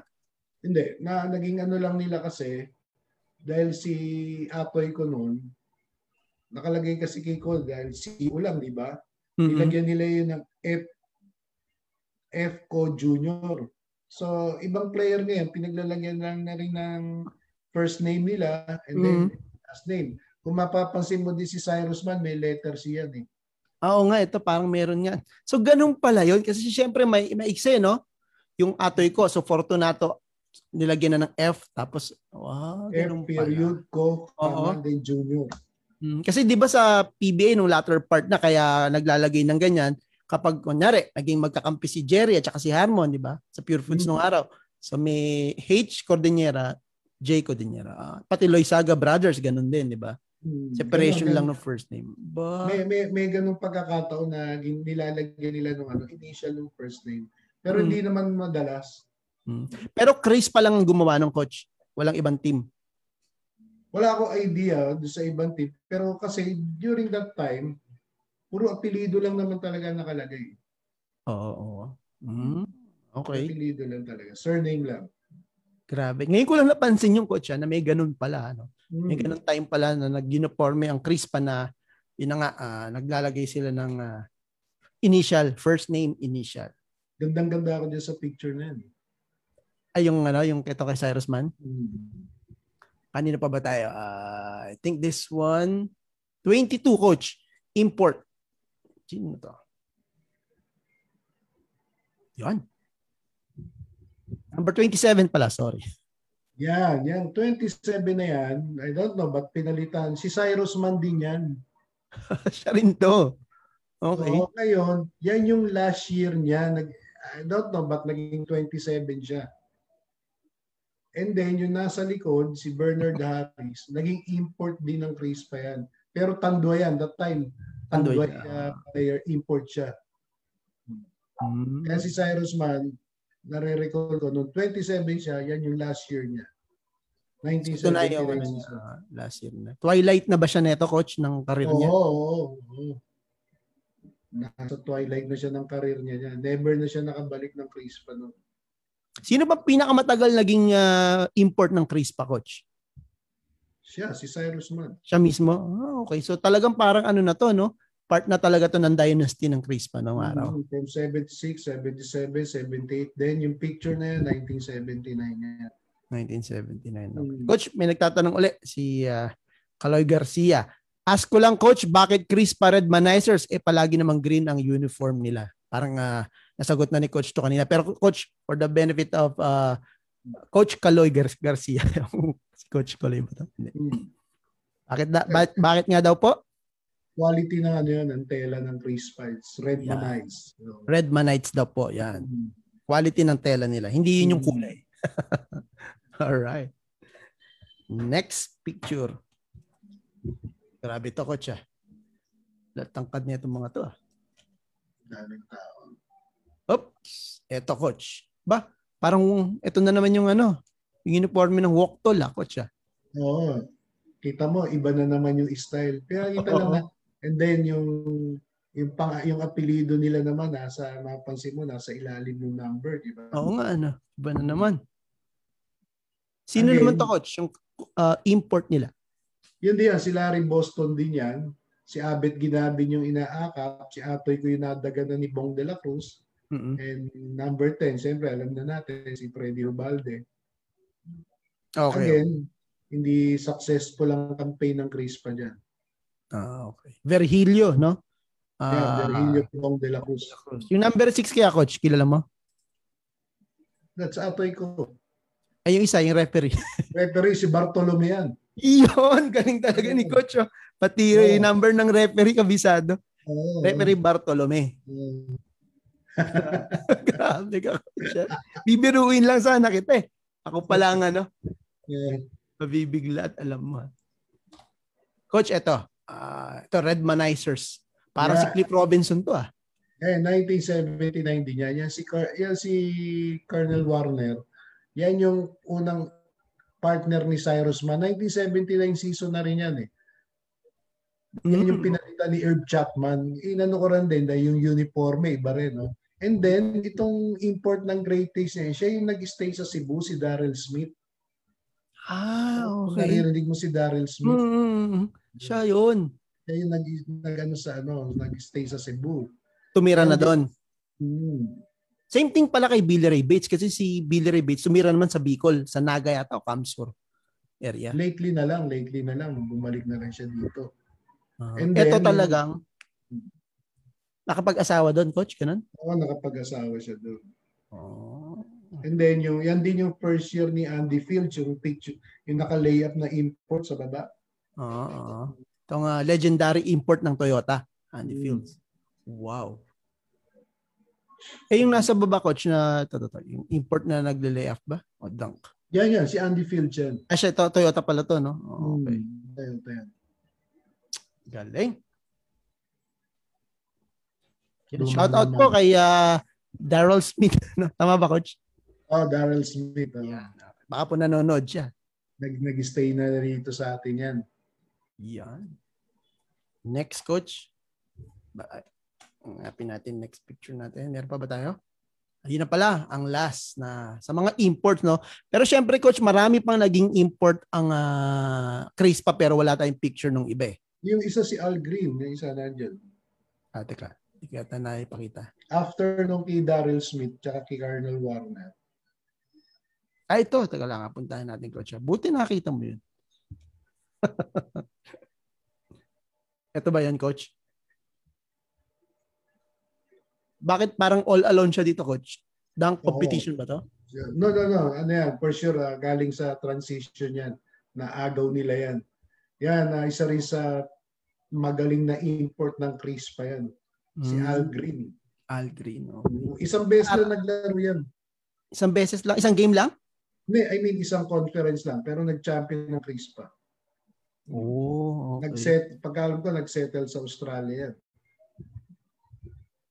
Ang Yeah. nakalaban ng Chris pa dyan is Utex Wrangler. Anong year nga ulit to, coach? 1981. 81. Oh. Ito yung nag-MVP ulit si uh, Bogs Adornado sa UTEX naman, no? 81. Yes, oo. oo. Okay. Mm. Nice, nice. Yeah. Sila, sila kasi nakalaban ng Chris pa dyan eh. Mm, Parang payback time kay ano yun ah. Kay uh, Coach Bogs ah. Hindi ba kayo parang coach parang medyo na nalulungkot nun yung ibang mga players ng Crispa nasa ibang team tapos maglalaban sa finals parang hindi ba kayo na medyo nahahati kanino ba ako kakampi Kaming mga fans ng Chris pa. Amar, kaming mga fans ng Chris pa, ganon. Oo, coach. Kasi syempre, back-to-back MVP nyo yan. Binuhat kayo ni Bogs Adornado ng 75-76 eh. Parang biglang next finals, kalaban nyo na. May ganun bang ano, ah, pakiramdam? Kasi dahil sa madalas mag-champion ng Chris pa, hindi gaano, pero ma, pag naalala mo si Bogs Adornado, kahit yung mga fans ng PBA ngayon, mas naalala siya as Chris pa player. Hmm. Mas Okay. may tatak siya as Chris pa. Kasi since Mika pa siya, eh, no? Hmm. wala pa sila, yung mga ah, sila ato, yun nandun na siya, eh, no? Hmm. Parang pioneer na. Okay. Kasi that time nung nawala kasi si Bogs, nag-step up si Freddy Hubalde. Mm, mm. Coach ah, batiin ko lang ha, si ah, Coach Chris Kalilan nanonood po sa atin. Yan. Yeah, yeah. yeah. Yan si Coach Chris Kalila na pag kailangan pigilan si Francis Arnaiz, yan ang tinatawag ni Coach Baby Dalupan. Arnaiz stopper pala si Coach Chris. Oo. Yeah, yeah. Diyan nakilala si Coach Chris Kalilan. Mamaya marami tayong picture na ipapakita. Ang daming picture doon. Batang-bata pa si ah, Coach Chris. Yan. Puntahan na nga natin yung mga pictures na yan, Coach Emer ha. Ah, puntahan natin muna yung championships. Yan. Yung mga masasayang ah, ah, times ng uh, Chris pa. Coach, check mo lang ako kung 1970 nga ito. Kasi yun ang nailagay ko sa title ng picture eh. Yan. Natatandaan mo to, coach? Yeah. That's early. Actually, yung Paul Scranton tsaka si Tom Cowart, import yan early Mika days. Ito ba yung coach? Yung 18 at saka 16? 18 tsaka 16, Rudolph Katz, number 5, Ciso Bernardo, number 8, Johnny Revilla, number 9. So, mga 1970 yan, yung, yung ano na yan, yung picture na yan. Nakita mo si Danny Florencio, number 11 Ito, pa yun. 11 pa, oo. Mm, dahil si Coach Ciso Bernardo is number 8. June Papa, number 10, di ba? Medyo nasa likod niya si ano, si Rudy Soriano. I think that's Rudy Soriano. It's early 70s Mhm. ng, ano, ng Chris pa. Yung mga Okay. trophy Mika na days to, no, coach? Oo, Mika Days yan, Mika Days yan. Tsaka yung style ng uniform na yan, Mika Days yan. Pero inulit ng Chris Penn no, 1981, yung import nila Ah, si talaga? Nag-retro sila. Ah, Actually, hindi naman, di pa uso yung word na retro nung araw sa uniform. pero binalik nila yan. And then, nung Mm. malapit nang pumasok sa, ano, sa semifinals, pinalitan na nila ng red manizer. Mga, baga saan, naniguro, paniniguro na tayo rito. Balik tayo sa lucky charm natin uniform. Yan. To coach. Yeah. Anong year to coach? And uh, ibang klase yung uh, trophy? Ang laki ah. Yeah. oh. Ito, Coach, nine- na, na, nakikilala ko lang dito si yan si uh, Dionisio ah, 1977 All Filipino yan. All Si, Filipino. si Idol Philip Cesar yung nakaupo. Ah, teka lang. And for sure si Ikaw, oo. Idol Bernie Pabiosay nasa likod. And then yung nasa likod ni Coach Baby Dalupan, si Coach Jimmy Lucas of Philippine Airlines. Alam ko. Yeah. Wow. Okay. Then syempre si Mr. Danny Floro, di ba? 1977, coach, may, may import ba sila neto? Ha? All Filipino ba to? Or import ano? Hindi, Ah, all Filipino yan. Kasi yung style ng uniform na yan, nag-champion din yan nang may import sila. Yung kanina ay na, pinakita natin. Pero nakaputi silang pang itaas tapos naka-black na, naka-green na short. mm, ang ganda ng nandito- uniforme na coach. Meron dito ng ano, stripe. No? Dito naman nilagay yung stripe ng ah, Yun ang, yun ang, yun, yun, doon ko tinitingnan yung, ano eh, yung, yung crispa doon sa style ng uniform. Siyempre, na-witness ko. Kaya, nare-recall ko, nung next conference niya, sila pa rin nag-champion. Same ang style ng uniform, pero nakaputi silang pang itaas. yan. Ang laki ng trophy no, no? Mapansin Oo nga eh. Trophy talaga. Mm. Life size eh. Coach, may nagtatanong, sino raw yung partner na import ni Stranton noon? Si Tom Coward. Come over. Okay, yun po. Parang ano tayo, no? Basa, Ernie Baron eh. Yan, coach, ito. Yan, anong, 1977 pa rin pala to. Yes, yung dalawa yan, yan, yung champagne nung araw, pwedeng pwede kang magganyan no sa loob ng ano ng Coliseum ng court. mm Bandang uli pinagbawal na dahil siyempre bawal mabasa yung ano, di ba? Yung Sa flooring nung, lang eh. yung Mm. flooring nung araw. Pag nag-champion ng Crispa noon, sila parang nare-recall ko sila rin na nag-umpisa niyang may champagne na ganyan eh. Talaga. Mhm. So, sino-sino naman yung nandito sa picture, coach?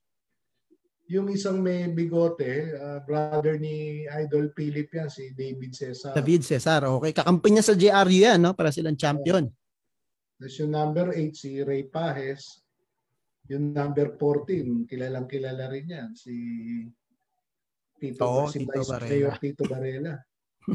Speaking of JRC or JRU na ngayon, ba magkakampi sila niya, sila Coach Chris Kalilan, si yan, Mm. uh, Cesar Brothers, Jimmy Santos, di ba? Mm. And ang coach nila syempre yung si uh, coach the, the the the father no Kiko Kalilan. Kiko Kalilan. Francisco Kiko Kalilan. Mm. And magfi 50 years na yata na hindi pa ulit naka nauulit yung championship nito no ng uh, JRC or JRU. Oo, Yan. 1970. Sana one of sana one of these days no makita ulit natin ng uh, uh, kampiyon sa eskwelahan ng uh, Jose, Rizal, Jose Rizal University. Yan. Baka malapit na. Kasi yung Milwaukee Bucks, huling champion, 1971. Eh. Pwede. Okay. Oh, dahil ngayon, Jose Rizal, 1972. Siguro, pag nag-open ng NC, turn naman ng Jose Rizal naman champion. Yan no. Kayang-kaya siguro pag championin niya ni Coach Emer Coline. No, nga pala, ang head coach nga pala ay si Coach Louis Gonzalez and Coach Glenn Capasio. Ayaw nga pala si Good Coach luck. Glenn. Ha? Dapat uh, it's your turn. Wow. Si Coach Glenn naglaro rin yan eh, no? sa Crispa. Oo, nung ano na yan, ng late part na ng ano, ng Crispa Day sa amateur. Mm. Crispa 400 ata coach na. No, Crispa Redmanizer yung... Crispa pa rin, Redmanizers. Ah, okay. Galing talaga ni coach. So, yan. Nga ho pala, sino bang favorite mong Crispa player, coach? Yung nag yan ang- yung nagbukas ng champagne kaya number 18 ako yung number. number All right, number 18. Si Philip Cesar pala. Yan. So meron na tayong David Cesar, meron tayong Philip Cesar and Emerson Cesar. Teka lang, coach. ah. Hanapin natin. Next picture tayo. Ito yung mga championship years nila, coach. ah. Mm. Yan. Next. Yan. Ito. May, may ah, nakasulat naman dito. 1979. Yan. All Filipino to, coach. Sino, sino-sino naman mga nandirito, coach? Wala pa. Yan. Parang complete pa rin yung lineup nila rito, no? Ito pa rin ba yung lineup nila nung ano? Grand Slam years? No, no. Ano, ano, no, 76, oo, almost, oo, yan, si, yung nasa, oh, si Idol, Philip Cesar, Ay. si, E- yung katabi niya, si Ed Espinosa, Joy Junicio, then si Abet Kidabin, Bong de la Cruz, Bernie Pabiosa, tsaka Bog sa Dornado yung nakaupo. Yan yung mga nakaupo, ah. And then, sa likod, si Tito Barela, Freddy Hubalde, medyo blurred yung isa eh. Si Phil Golpin, Oo. ah, si Atoy ko. Sino pinakamagaling magdala ng bigote sa kanila, coach? Sa mga Crispa players. Nanalo si Atoy ko okay. Solid eh, no? Hmm. Pati ba yung bigote nagwe-wave, coach, pag tumit, nakakashoot si Atoy ko? Di ba pag tumatakbo siya pabalik, nagmaganon yung buhok, nagwe-wave eh. Buhok lang, buhok lang. Buhok lang. Galing Buhok na lang. eh. Idol eh. Kaya number 6 din ako, coach eh. Atoy ko eh. Yan. Anyway, punta tayo sa susunod na picture. Coach, naka, ito ba yung ganitong uniforme nila, yung t-shirt na Crispa na champion? Ito yung mga binabanggit mo kanina. na yes, available oo. din? Mabibili mo sa Crispa store yan. Ngayon, ako na, kaming mga Crispa, pa, nakikita ko, sinusuot namin yan. Ako hindi ako nakakuha ng libre nun eh, binibili ko. Coach, Binibili. binibili nyo. Sabi pa rito ni uh, Sir Ramos Lex Suarez. Yan. Coach Emer, Mm. akala raw niya ang idol mo si The Cap, Captain Patrimonio. Kasi mga spin move mo raw, kuwang-kuha. Yeah, sa Alex ay kamusta na? Na- Nasa Pilipinas ka ba ngayon? Actually, barkada ko yun. Nasa, nag, office boy pa ako, Mm-mm. si Lex Suarez. So, nung ano na yung later part na yung ano eh, yun na, yun na talaga laro ko nung pa eh. Oo, nga, spin move. 360 daw eh, yung mga spin move mo eh. Totoo yun, totoo yun. Grabe. Kaya hindi tayo lumaki gano eh. Totoo yun. Sayang, coach. Wala ba mga video dyan, coach, para pwede nating um, balik-balikan? Meron akong video, ano na eh, yung medyo pang legend na yung takbuhan. Iba ng spin eh, no? Oo, iba na, iba na. More on tira na lang sa labas. Ah. Okay lang yun, coach. At least, di ba? Eh, yung iba nga eh, umabot na sa legend age eh, wala pa rin spin move eh. Okay. Next. Grabe to, no? 1979 pala to, coach. Hmm, 79 yan. Ang nakalaban nila dyan, Toyota. Toyota. Okay. Hanapin natin. Umabot ng game 5 yan. Game 5, Toyota. So ano yun? 3-2? Oo, kasi best of 5 lang nung araw. eh. Mhm. Ito, coach, 19. Wala akong uh, idea kung anong year to eh. Yan yung 1981 na si Al Green ng import. Mm, okay. Mm. So nakikita ko rito si Big Mama. Yeah. Rudy Distrito, kung napansin mo, isa, isa Oh, siya sa Rudy. nakaupo. oh. Yan na pala, no? Oo. By Cristobal, nandiyan na, Yoyoy Villamin, Joy Carpio, Mo Cruz, Padim Israel. Yan. Nakita mo, iba na naman yung t-shirt nila, di ba? Yung ano. Oo. Hmm. Andun naman yung stripe sa baba. Kanin, nung una, nandun sa may parang lagayan ng garter. Okay. Yeah, yeah, kaya ano yan eh. Kaya ngayon, maghihintay ako ng mga ilang araw.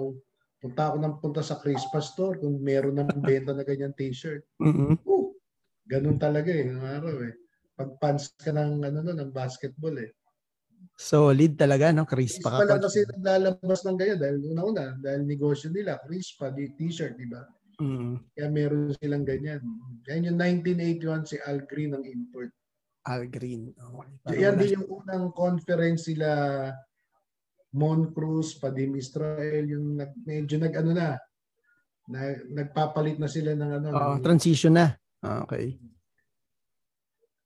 Next tayo. Sa daming beses ba naman, 13 times nag-champion sa PBA, napakadaming picture talaga nating uh, uh, dadaanan. Ito coach, anong year to?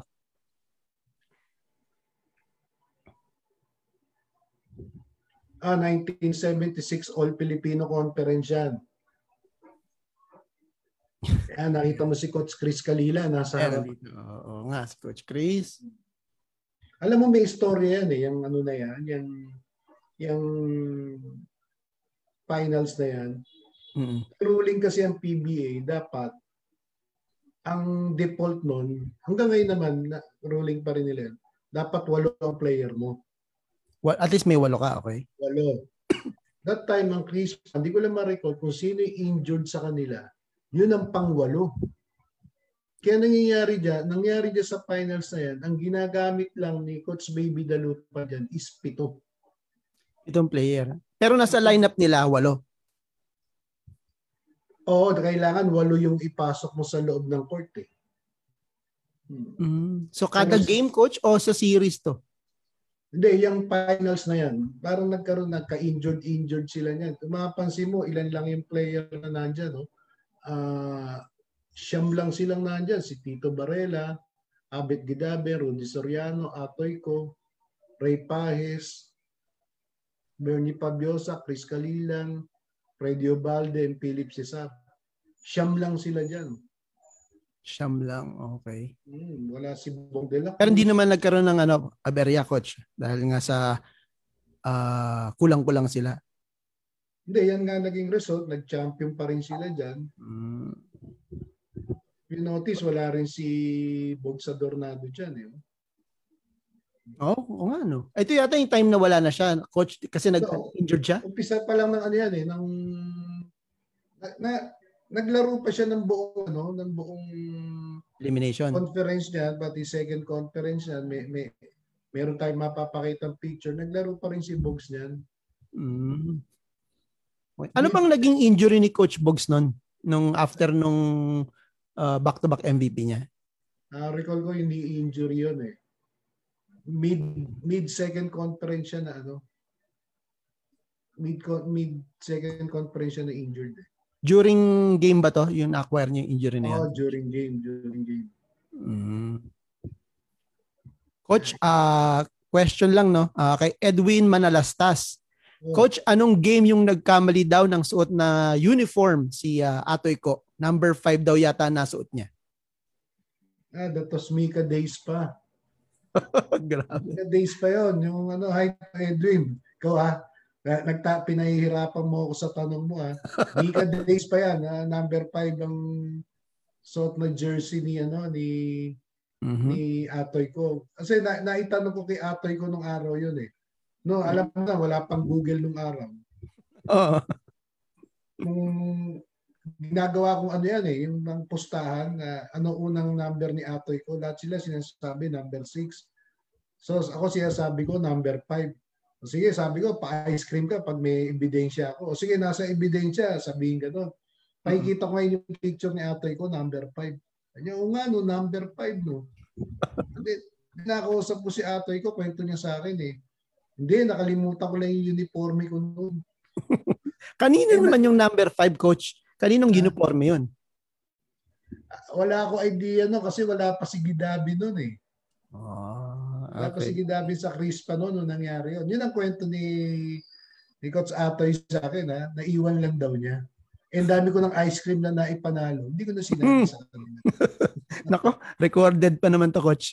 Baka may bawian kayo ng ice cream. Yan, yan. Anyway, thank you po Sir Edwin do sa tanong nyo. Nasagot na po. Yan, Coach Emer. Coach Emer, pwede natin gawin to every Monday. Press ko na yun, no? Press Okay. Uh, teka lang, tingnan natin baka may katanungan pa. Next, ano tayo coach ha? Ah? Next picture.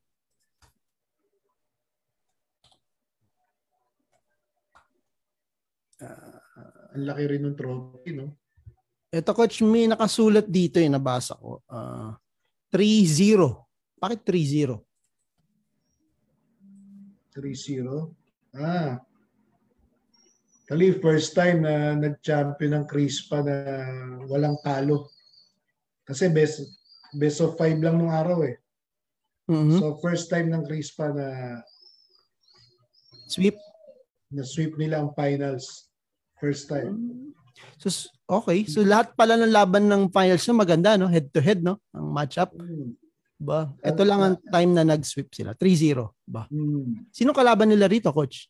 Gilbis Gin. Gilbis Jean. Ah, 1982. So, nakakaapat na taon na yung Gilbis dito. Mm. Okay. So, sino nandito, coach? Si Coach Tommy, syempre, familiar sa akin. Yeah, Tori Monoto. Itong naka-t-shirt na ano, ito yung brother ni Boss Danny Floro, si Don Ernesto Floro. Yan. Ah, ito. ah, okay. Siya yung tumayong team manager nung naging head coach si Coach Tommy Manoto. Siya yung tumayong team manager. Mm, okay. okay. Balasa. Oo nga, no, coach, ha? Bukod sa nag-iiba pala yung uniform ng mga players, pati pala sa coaching staff, eh, no? Iba na naman yung kanilang, ano, ah, Mm. uniform, no? Kaya lang, alam mo yung uniform ng coaches na yan, hindi nila binibenta yan. eh. Ang ganda sana. O, biro mo, polo shirt. Eh, kasi Diba? baka may magsuot, pumasok sa venue. Hindi. Iba, iba, ibang ano naman, ibang style, di ba? Ah, Basta importante kasi sa amin, no, mga Crispa fan, may logo siya ng Crispa. oo nga. Yabang na kami no, mayabang na kami. Ito, coach, ba? Saan kaya to? Ay, ngayon, ah, noon, yung pag ah, time out o break time, wala akong idea kung kanino mga anak yan. Pinoprovide ng Crispa yung mga t-shirt. Crispa t-shirt yan, mga suot na yan eh. Sumasayaw yung mga bata na yan pag ano yung yung music sa loob ng Araneta. Mm, okay. Crispa t-shirt yan. Crispa shirts din, ba? Hmm, naka-Crispa t-shirt yan. Nakakatuwa. Mm. Grabe. Pwede palang ganyan nun, ano? Kasi sila yung ano eh, may tindang t-shirt kaya ano, hindi mo na kailangan magpa-print o umorder sa iba, di ba? Maglalabas ka lang eh kung anong size eh, kung pang bata, pang matanda, pamimigay mo, di ba? Tama. Madali sa kanila, madali. Okay. ah, saan na ba tayo? Marami Yan. pa tayong picture ba? Oo. Ah, Siyempre, yung iba hindi natin kaya ipakita, coach, sa next part na siguro. Pero napakadami pa nun. Hmm. Yan. Baka vaccinated na lahat ng tao sa mundo. Di pa tayo tapos, coach. Yan. Yan. Ito po, coach. Nat Canson, si, iba na ang coach dito? Actually, ano to eh, ah, ah, amateur team ng Crispa noong 1982. Paul Wow. Jordan. Wala Paul nang mi, wala nang Mika niyan. Wala nang Mika Ah, wala na, time. Hmm. So, ano na to, coach? PABL na? No, Interclub. Interclub. Wow. Kahit ang PABL niya, na PABL 1983, wala pang PABL din yan. Kaya yan, 1982 yan. Nandiyan si Coach Itoy Esguera, yung number 16. And ang Okay, mga tatang player, yung, ano? yung ma- si Bokyo Lauchenko, Anthony Mendoza. Ang team manager dyan, yung father ni Coach Jong Yuchiko. Mm, okay. Yung, nakab, na, yung katabi ni Coach Bokyo Lauchenko. Even Dante Gonzalgo nandyan din. Ito nga, oh. Siya pala yun. Sani Kabato, nandyan din si Sani Kabato. Ito, oh, nakita ko nga. Yun, oh. Hmm. Grabe. Bakit Hmm. Paul Jordan, coach? Saan nakuha yung pangalang Paul Jordan? Product din nila yan. Product na t-shirt din nila yan ng Crispa. Yung Paul Jordan. Mm. Parang ang layo sa Crispa Red Manizers, biglang may Paul Jordan pala silang product. Ano? Mm-hmm. Grabe. Interclub. Okay. Yeah, Interclub. Mga ano, lahat, alos lahat ng mga amateur teams dyan, even college sa team pwedeng sumali pag Interclub. Ah, okay. Hmm. Yun pala yun. Dati ko na naririnig Interclub eh, pero ba't sabi ko parang iba-iba yung mga teams na nandito. Oo. oo. Yan. Coach, eto. Ganda rin itong picture na to. ah. Grand salamat po muli. Yan. Ayan yung yung poster ng Chris pa no nag-Grand Slam noong 1983. 1983, okay. Kasi pangalawang beses na nila, no? Makikita mo yung nasa gitna na yan, si Don Pablo Flores, yung father nila. Oo. Kaya yan. Uh, then, yung dalawang anak niya, nando sa dalawang gilid. Oo. dalawang side niya. Then, si Billy Ray Bates, Tommy Manoto. Maganda, no? Maganda pagkakagawa niya. Na. Oo, caricature eh, no? Hmm, ganda. Alright. Wala ako nakikitang ganitong public photo eh. Coach, eh, naganap ako sa Facebook. Ikaw Oh, sa lang ang meron eh. Sa Google, no? Oo, ikaw lang ang meron. Hindi mo ba pinapa-auction yung mga pictures mo, coach? May bibili ba niyan? Bakit hindi? Yan, to si Coach Tommy na, no? Anong year to, Mm. Coach? Ito rin yung second Grand Slam? Oh, 1983 yan. 1983. Pero second conference yan, hindi pa Grand Slam champion yan. Hmm. Kung makikita mo yung ano, yung yung banner, oh, 1983 ano, Open. Open Conference. Okay. Okay. si Sir Danny pa nagbubuhat kay uh, Coach Tommy. ah. Mm-hmm. Yan, eto, balik ulit tayo. This is what year, Coach? Alam mo, makikita mo sa uniform yan, 1977 uli yan. 77. Dahil sa uniform. Oh, yung jacket ni Coach Chris Kalila, no? May stripe na naman. No? Nandito Oo. naman ngayon yung stripe. Eh, no? Oh, yun ang ano. Ja, pag Christmas fan ka, mapapansin mo yung uniform lang. Ma mare-recall mo na yan kung, kung anong taon yan. Mm. Kung anong year, no? Mm. Grabe. Si Coach Baby D. Yes. And ito, Coach, same year ba to? Yeah, 77 din yan. 77 pa rin. Mm, All Filipino. Yan din yung trophy nila na ano, yung kaninang pinakita mo na na Mm. nag, nag-open ng champagne si Idol Philip Cesar. Yan din Coach, yun. Ang hirap buhatin na itong ganitong trophy mag-isa na, Coach. Oo, kaya ano yan, kadalasan talagang marami silang bumubuhat. Baga sa ano, yung sa bigat niya, lahat kayong member ng team, sama-sama rin kayong bubuhat dyan dahil sama-sama rin naman kayo naghirap dyan sa championship na yan. Mm. Yun ang sa akin ha, yun ang parang goal ng troping malalaki. Mm. Baga sa pag in-awards sa inyo, sa- sama-sama rin kayong mga teammates nyo na, na iaangat nyo yung trophy na pinaghirapan nyo. Ang ganda nun, Coach. ah. Ang ganda ng meaning na yun. Ano? Kailangan pala malaki yung ah, trophy para sama-sama nga naman kayo. Lahat kayo, di ba? Yung iba kasi ang liliit eh. Minsan isa kaya na eh. no? Oh, sa akin ha, yun ang, yun ang naano ko nung time na malalaki trophy kasi nakikita ko yung yung yung mga reaction nila sa TV, hindi hindi hindi mabubuhat ng is ng ano eh, ng captain ball lang eh. Talagang bubuhatin ni ano, bubuhatin lahat ng buong team. Para ba yung mga coaches din, di ba, mga nag-champion coach, yung ang dami rin na nagbubuhat sa kanya, di ba? Parang ngayon hindi na yata binubuhat eh, no? Hindi na. oh. Oo, hindi na. Noon, bubuhatin mo yung coach dahil pinakikita mo yung ano, yung yung paghihirap nyo dahil dito sa coach na to, champion kami, di ba? Ganun din sa trophy. Kaya sabi ko, sana nga, maibalik yung mga ganyan trophy para yung buong team, ano, makita. Oo nga, pwede retro, no? Pati trophy, retro, no? Hmm. Pwede. Yung batuan kayo ng barya, pwede ibalik. Wala na nga palang barya. Ayan. Ito, ito yung unang champion ng Crispa. 70. 1975 third conference. Kung tawagin yan, PBA All Philippine. All Philippine. Ah, okay. Oo, ang ang kasali diyan, ang kasali diyan pag third conference, ano, hindi na lahat ng team. Ah, ganun? parang apat or lima na lang sila kasi malapit na magpasko yan eh. Ah, bakit ganun, coach? Iba pag Pasko, mas ma magandang i-advertise ngayong ah, business or company mo. Bakit konti na lang sumasali? Ano na, ang baga sa ano yung yung, yung schedule, hindi hindi naman kasi umaabot ng Pasko ang ano eh, ang ang PBA nung araw eh. Before Christmas, tapos na sila. Baga sa ano, ika nga, para sa mga empleyado, ah bonus na nila ba pag nag-champion. Mapapansin mo nandun yung white import nila si Peter Crotty, nasa likod ni. Bonsa Dornado. And then yung si Johnny Burks, siya dahil black black na black American kaya hindi ganun makita sa likod. Mm. Diyan, yan ang unang champion ng Crispa na ang nakalagay Crispa Redmanizers.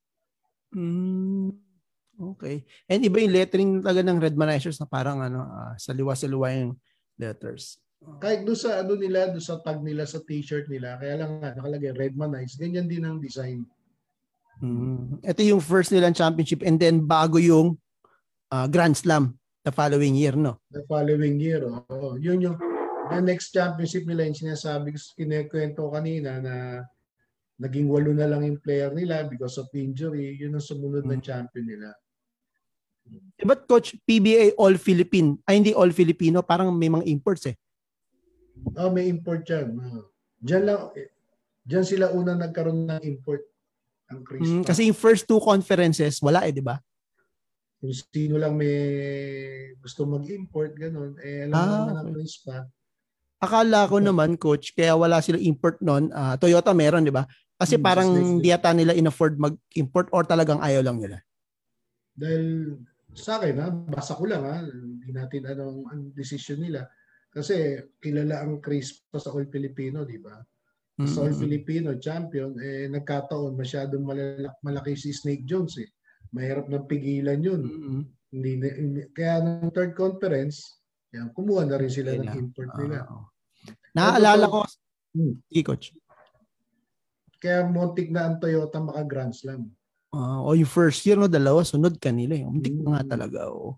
Kasi naalala ko, coach, nag, nung in-interview natin si si uh, Conce ah, Yoyong Martinez, sabi niya, hindi raw yung San Miguel kumukuha ng ano, import nung araw, di ba? Parang Oo, choice nila pa na wag kumuha ng import, no? Hmm, kasi ang lakas ni Manny Paner noon.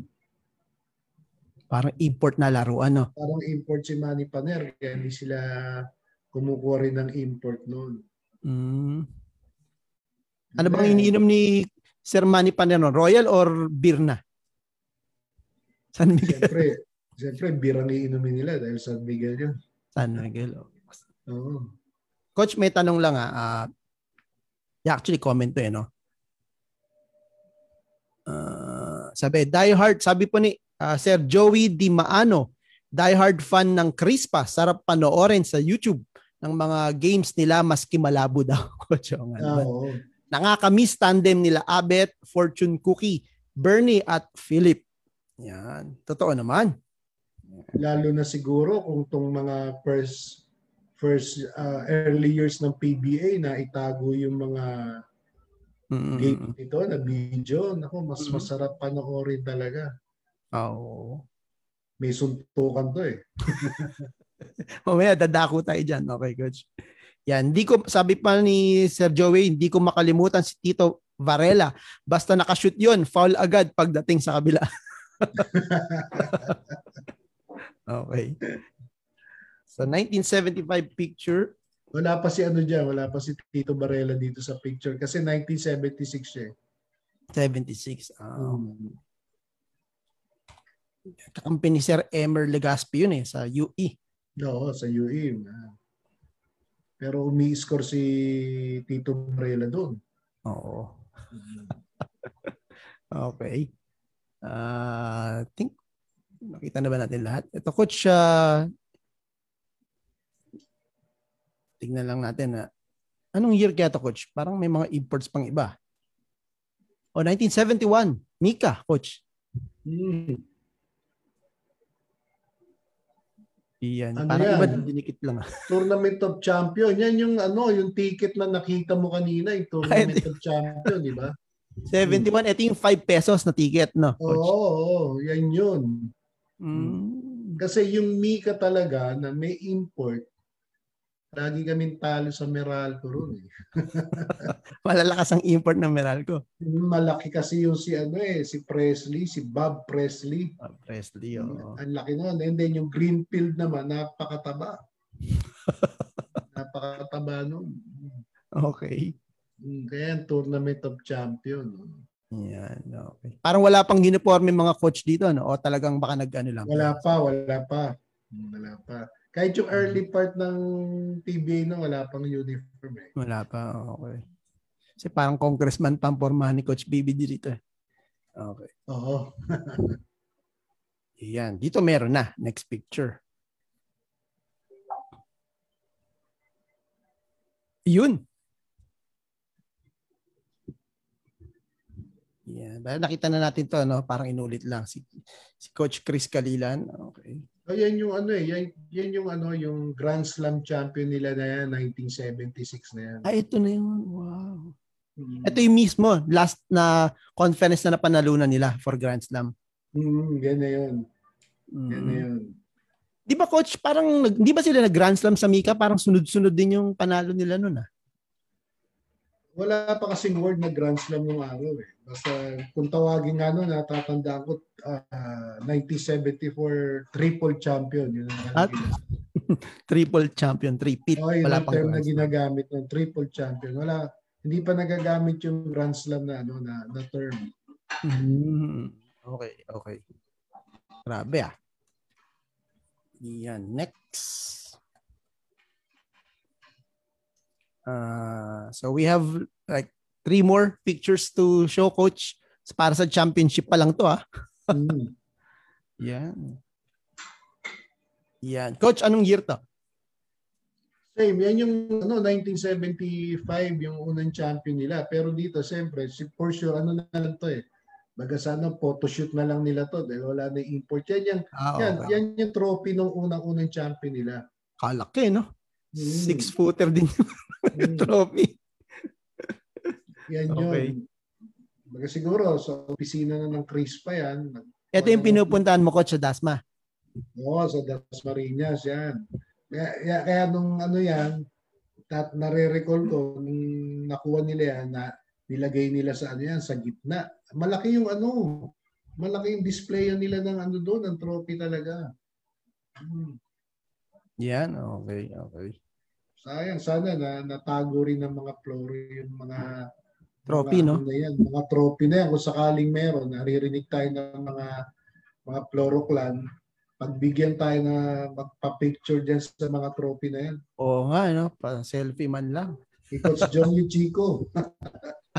Oo, no? Baka naitago lang. Oh, I'm sure, medyo- coach, nakatago to. Oh, kung medyo naalikabukan, tayo na maglilinis. Speaking of trophy, coach, Hmm. yan, no?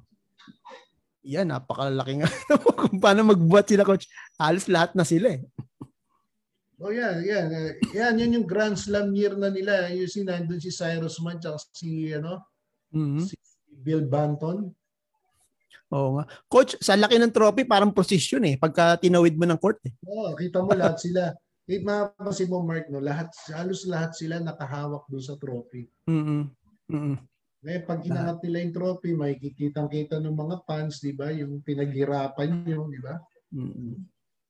Kasi binubuhat nila eh, di ba? Halos lahat gusto nila maka, ano, eh, mak- makahawak. Siyempre, pinaghirapan ng lahat. Ganun pala yun, ano? Mm. Then, coach, mukhang bumalik yata tayo ng 70s na itong picture na to. Oh, yan yung yan yung conference na nagano sila. Champion. Yan, medyo ano na to ah. Masyadong Luma na. masyadong early part ng ano to ng Crispa. Face pa. Oh. Mika, Mika days na. Mm. Ah, wala pa rin silang uniform rito. Pero ganun lang, coach. Ang laki naman ng logo nila rito ngayon. Ano? Oh, yan ang talagang baga sa ano yan, ang retro uniform ng Crispa. Hmm. Yung logo lang and then number. Yung number 17, yung si ano, yung si Attorney John Celis. Ah, okay. The Ang late, father ah, ni Coach Celis. Raymond Celis. Mm. Mm. Katabi niya si Danny Florencio, Johnny Revilla, Danny Picacci sa kabila, and Epoy Alcantara. Mm. Mhm. Si Billy Barrientos. Number 12, pagkalam ko, is Manny Hoxon. Oxon. Okay. Yung, Then- okay, okay. Ernie De Leon, number 6. Number 6. Yeah, mm. Grabe, coach ah. Naalala mo pa sila. mga names. Ah. So Mika Days pa lang, no? Iba, pa, dami na rin pala nila naging manlalaro, ano? Nakita mo yung isang ano, yung naka isang nakaupo na naka-logo na t-shirt, na Chris pa lang logo. Yun, yun ang oh. madalas binibili noon, yung ganyan. T-shirt. Ito, coach. Yung may logo lang siya sa kaliwa. Uh-huh. Mm-hmm. Okay. Ang dami nila, oh, nakasuit ng gano'n, no? Yan. Sana ilang maglagas ng mga ganyang retro, no? Sana yung mga floor, mga clan ng Floro ibalik, no? Mm-hmm. Kasi kami ma kami mga Crispa fans, buhay na buhay pa eh. Mm-hmm. Oo nga naman. Malalakas pa. Oo. So coach, uh, yun, dami natin na-share pero marami pa tayong picture ano coach. Yung mga picture po na i-share namin, yung very rare po ito, hindi po to lahat na makikita sa Facebook or sa Google. Yan, na makita mm. nyo lang po to sa archive ni Coach Emer Colina. Siyempre, marami rin naman fans na nakapag-ipon ng mga collection. Ano? Pero, uh, share po namin yan para sa uh, kaligayahan din tsaka memories ng ating mga uh, kaibigang maka-crispa. Kwentong crispa nga eh. Coach, so very successful yung crispa. 70s, 80s, and even during uh, Mika days. Pero syempre, sabi nga nila, lahat ng uh, bagay may katapusan. Mm. Yung mga latter part na coach ng uh, before the before the departure of Chris pa sa PBA coach. 84, 85 or 84. Anong year to? 84. 84. Meron ba kayo bi- mm-hmm. bilang fan coach, meron ka bang parang natunugan na ito parang mukhang aalis na yung Chris pa. Mukhang magkakawatak-watak na, mukhang mukhang may pangitain na na aalis na ng PBA. Nakaramdam ba kayo ng ganong coach? Actually, yes, oo. Kasi yung mga write-ups noon, iba na eh. Yung mm-hmm. parang may, may problema na sa sa sa coaching staff. Tapos mapapansin mo yung game nila, parang naglalaro na lang sila, ganun. Mm-hmm. Hindi ganun ka-init na yung game.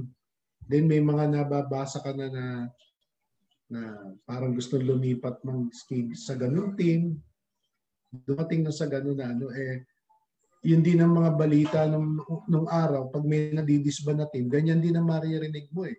Kaya sabi mo, kaya maiisip mo, nako, mukhang delikado na yung team namin. Pero pare, ako ha, that time, magdadasal ako, sana wag muna. Dahil, diba? After mo wala Toyota, Chris pa naman. Diba? Oo nga pala, no? First na una nga pala yung Toyota. And then ano yun, coach, ang A year after ba? Sumunod yung Chris pa? Oh, a year after. 83 ang last season ng ng ng Toyota. 1984 naman ang Chris pa. Mm, okay. So para talagang kung avid fan ka ng PBA, parang nakakalungkot pala yung dalawang years na yun, no? Parang medyo nawala na yung mga uh, highly favored teams ng mga pinakamaraming ano, eh, no? Uh, fans. Para, para ba yung ano yung kasabihan ng araw, di ba? Yung, yung mag-asawa, namatay yung asawa, gusto na sumunod ng isa. Parang ganoon nangyari. Nawala yung Toyota, sumunod yung Prisma. Oo. Oh, yeah. Eh, parang struggle time, ngayon. Ang, hirap, ang, parang, parang kala mo empleyado, para kala mo empleyado ako ng Crispa, nalungkot ako eh. Sabi ko, wala ng Crispa. Gano'n. And I'm sure coach, hindi lang ikaw yung nakakaramdam ng ganun, no? Hindi ka nag-iisa sa sa feelings na 'yan, no? So marami diyan na fans din ng Chris pa talagang nalungkot. And what more siguro yung mga mismong players, no? And management talagang nalungkot din. Mm. Marami, marami. Maraming ano, kahit nga yung mga kaibigan sports writer ko nga, sabi nga nila, eh, no, alam mo, panahon ng Chris pa, magre-request lang kami kay Bogart eh, ng t-shirt eh. Ang tanong eh, ilan ba kailangan mo? Ganun na lang ang tanong. Eh, ilan? Ilan ba kailangan mo? Kumuha ka na dyan. Kwento nila yun, ha? Kwento nila yun. Okay. Grabe, no? And then, coach, eto, uh, so ito na, syempre, 84, 85 na wala na yung Chris pa. Ano yung mga masasabi mo, coach, na pinaka-best memories mo bilang fan ng Chris pa? Pinaka-magagandang laban, pinaka-magagandang nilaro ng kanilang manlalaro, and yung mga masasabi mo na, alam mo yun, kahit mag-edad ka pa ng uh, ng 80 90s talagang magi mong maalala. Ito yung mga pag sinabing Chris pa, ito 'yon. Totoo lang, pinaka-memorable sa akin yung, ano, yung first champion nila kasi bago sila nag-champion doon, nagsuntukan pa muna sila. Ito yung kalaban ng Rispa Toyota. Ito yung Rispa Toyota. Hmm. Hindi ito yung umabot pa sa ano, krame, hindi ito yun. Actually, yung ano, umabot na rin yan kasi parang iba yung ano eh, iba yung in every ano kasi may nangyayari, pina, pinatatawag sila eh. Pero yung third conference na yan, nagkaroon din ng gano'n. Then the next year, suntukan na naman sila. Then 1977, opening, suntukan na naman sila. Hmm. Talaga mainit, no? Oo, mainit talaga. Yung una, siyempre, yun ang talagang ano, that time na nare-recall ko ah, yung yung 1977, 1975 na yan. Correct me if I'm wrong sa mga Crispa fan ha. 91 ang score ng Crispa ng third quarter. Natapos ang game 101 lang. Sobrang ano. 10 points lang ang in-score ng Crispa still nag-champion sila. Hindi ko lang ma-recall kung third conference in 1975 or third conference ng 1976. Nakikiwan Speak... sila ng 10 points lang in-score nila ng buong fourth quarter. Bakit coach? Bakit 10 points lang? Eh, siguro sa depensa ng Toyota, malaki. Masyado malaki lamang nila sa Toyota noon eh. Nahabol. Nahabol na lang. Tipin mo 10 points na lang. 10, I mean 10 points lang ang in-score nila. 10 points lang. Buti may pondo na sila, no? Hmm. Oh. Eh, speaking of fights, coach, ba ito? Hindi tayo maubusan dyan. yeah. Ano yan eh? Alam mo, 1978 All Filipino yan. Si Port Acuna yan eh. Hinahabol ni Idol, Philip Cesar. Parang nakasuot pa ng headband si Vice Mayor dito ah. Oo, ang referee dyan si Ray Obias tsaka si si Dr. Ting Cruz. Dr. Ting Cruz. Doktor na referee uh, pagkakaalam ko is uh, is a dentist. Ah, dentist. Oh, hmm. okay. Then si referee Ray Ubias yung umaaw yung umaawat kay Philip at kay Port Acuna. Okay, isang UP, isang JRC. Mm-hmm. Parang okay. So 1978, sabi mo coach. 1978 all Filipino yan. All Mapapansin mo nga ganyan sa uniform.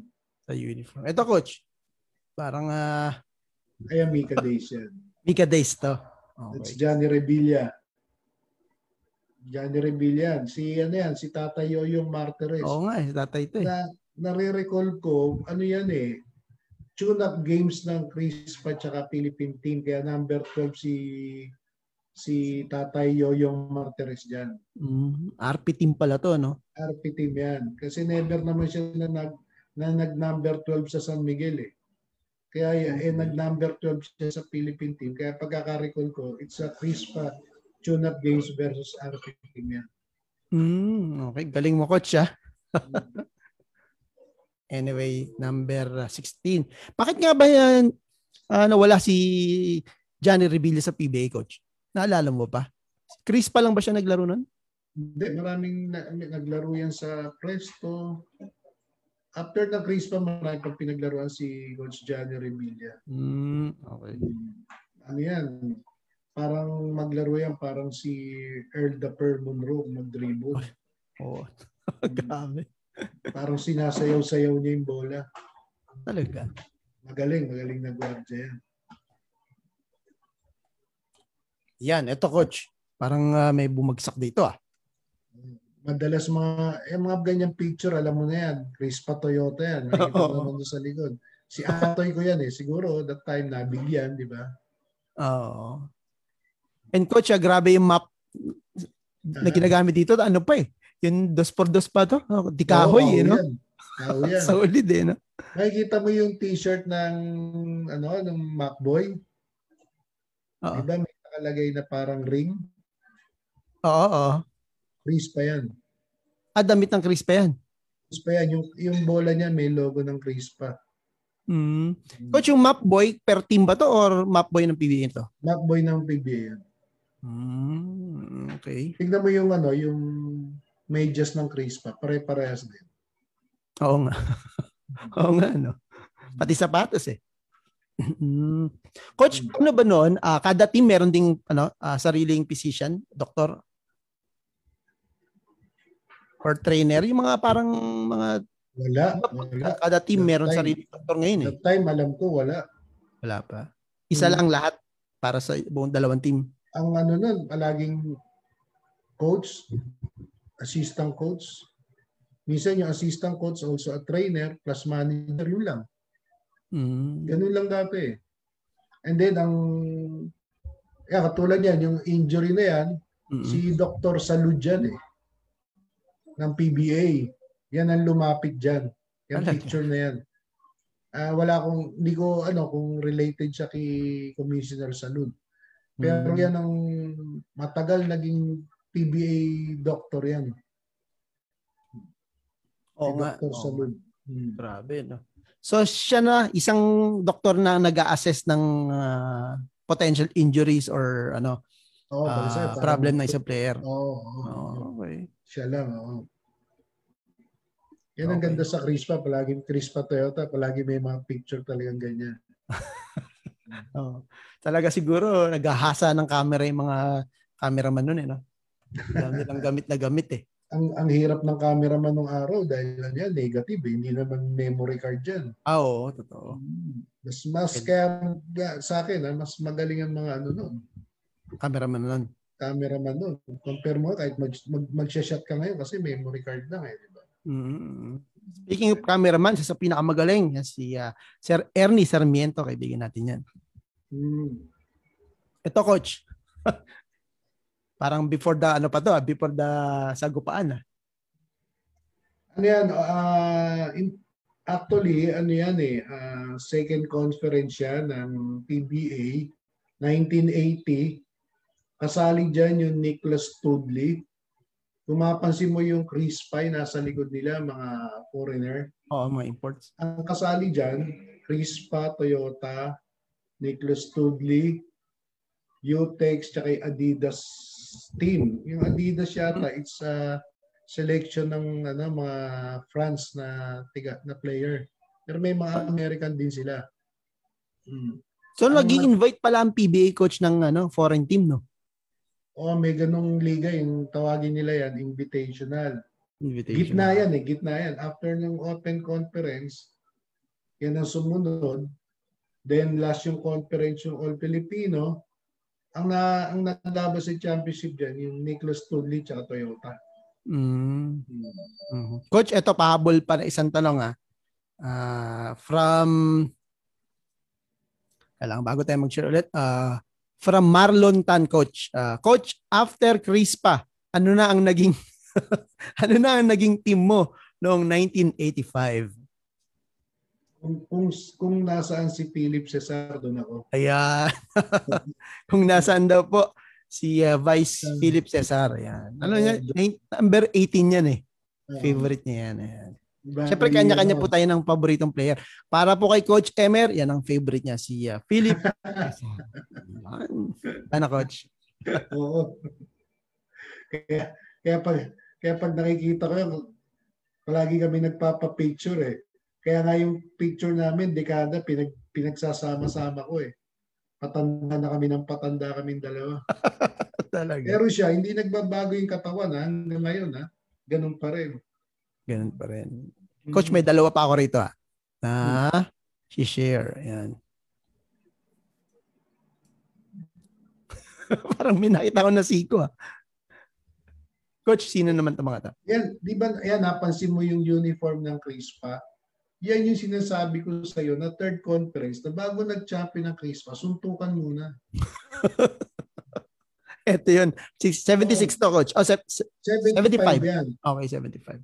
Papansin mo yung short na design ni Philip Cesar eh. Yung, mm. yung triangle na stripe. Tsaka noong 1975, walang pangalan yung ano nila. Jersey nila sa likod. Ah, okay. Numero lang. Ano? Mm. Coach, ang laki nito ni referee Kahanding ah. Mukhang siniko na yan ah. Na idol ah. Hindi, for sure, ano yan, ah, inaawat na yan. Inaawat na yan. Pala, pa, kita mo naman si idol ah, pag, pag may ganyan na siya nakikita mo. Oo nga eh. Hindi na si Port niya inaabol. Ngayon, inaawat na siya eh, di ba? Oo nga. Parang enforcer eh. Hmm. So 1970-16 to. Ayan ah. Uh, 1975 yan. mm Parang kalaban niya naman dito si ano, Kiko Arnaiz. Diba? Eh, sa, sa, sa dating ng picture, ano eh, umaawat si Francis. Eh. Ah, mukha nga. Oo. Hmm. Hindi naman pala away yan eh. Oo. Grabe, no? Talagang mukhang dumikit talaga yung sigo yan, ni... Yan ang ano eh. Kaya ano eh, pag Crispa Toyota no, talagang inaabangan ng tao. Okay lang naman yung mga ganun, pampainit lang ng laban. Basta wag lang masyado mag-escalate na. Coach. Oo, oo, oo naman. Oo. Nat- tsaka natatapos naman yung game eh. Wala naman silang game na nag-ayawan eh. Nag-ayaw. Oo nga. Wala. Natatapos yung game. Kaya lang, yun nga, minsan, nakukulong sila. Ah, uh, kasama talaga sa kaya lalong nagustuhan eh no. Kaya lalo tuloy pinapanood ng tao parang minsan inaabangan mo na lang kung anong mangyayari eh, no.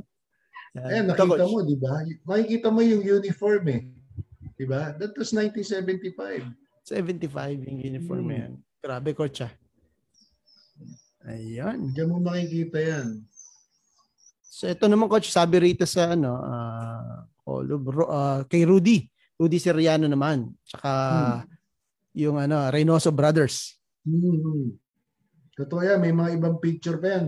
Medyo medyo naargambyado yung ano eh, yung ating idol na si Rudy Soriano, nakabaligtad siya. Eh. Hmm. Coach, parang may ano na, uh, ano ba yung mga polis noon? Uh, Napolcom ba? Yan, may mga, may mga nakasok. Oo, oh, may, may mga polis na umaawat na yan. May mga polis na involved. Sila tiga-awat nun. Hmm. Hindi ko ma-recall kung may security na o ang security no sa gate lang ng ng Coliseum. Mm, okay. Hindi ka tulad ngayon, may mga bouncer, di ba? Pero wala pa namang game coach siya na parang nahinto dahil nga sa awayan. Ang Crispa Toyota, wala. Wala. Tuloy lagi yon Tuloy-uli yan. Tuloy-uli yan. Ah, okay. Ayun yun. Yan yung ano, yung sa bago nag bago mag-champion ng Crispa, talagang away muna sila. Away. Hindi ko yata nakita rito si Philip Cesar. Ah. okay, malabo lang. Naaalala ko, coach, ito coach, tatanong ko lang sa iyo, no? Siyempre sabi mo kung saan maglalaro si Philip Cesar, doon ka rin. After ng hmm. Crispa. Eh nung nagpresto siya, coach, yung medyo may nakalaban din siya na import noon eh. Nabigyan siya ng clothesline. Oo, oh, na, ano, napanood ko din yun. Kakampi na nga niya si Coach Pido Arrangio ron eh. Mm-hmm, tama. Oo, oo. No, nanonood daw sa Ultra. Great taste naman ako noon dahil nandun siya, di ba? Yan, ito pa. Coach, ito. Parang si Don Ramon na to. Yupuan pa. May monoblock na pala nun. Yan. Nakita mo ha, umabot sa ganyan, di ba? Mm-hmm. Umabot sa ganyan. Patuhan ng upuan, ano? Ang ano talaga. Parang iba, ano lang eh. Iba talaga ang ano na ng Crispa Toyota eh. Matindi talaga eh. Hmm. Madami, madaming mga picture yan na nalabas sa newspaper nung araw. Mm. Okay. Kaya alam, mostly nakita ko si, ano, si Rudy Soriano, naka, ano eh, kabaliktad eh. Oo, meron din mga nakitang ganun eh, no? Hmm. Paano nasa taas na yung pa eh. Hmm, oo, oo, baka nakita mo rin pala yun. Oo. Hmm.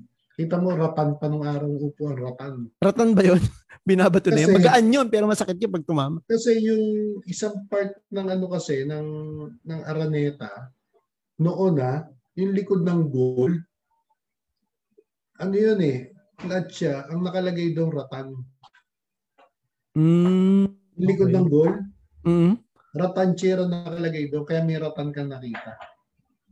Ano yun? Para sa fans yun? Para sa mga audience? Hindi, yun ang upuan doon kasi pag merong mga bawa concert, madaling tanggalin. Mm, okay. Tsaka mm. coach, may sinabi ka pa sa akin na parang kahoy pa yung likod ng ano, yung sandalan noon sa Araneta? Mika Days yun. Amiga Days. Oh. oh nung, yung, yung, pero natitiklop din yun. Yung upuan niya natitiklop. Kaya lang walang kutsyon. Kaya nung araw, pag yung bawa, lamang na yung Crispa, lamang na yung Meralco, pinapalo ng punch yun sa likod, kaya ang ingay sa Araneta. Ah, tsaka sakit umupo ron. Ah, Okay. Oo, dahil walang kutsyon. Pero yung likod nun ba, nasa likod ko, ah, na- lumalamang na yung kusinong team. Papaluin yung likod mo na yun. Kasi dapat, para maingay, talagang ingay sa ano noon, sa, sa Araneta Coliseum. No? That was siguro five years old lang ako. Ganun. Hmm. Parang kala mo may derby lang. Ano. Grabe. Oo.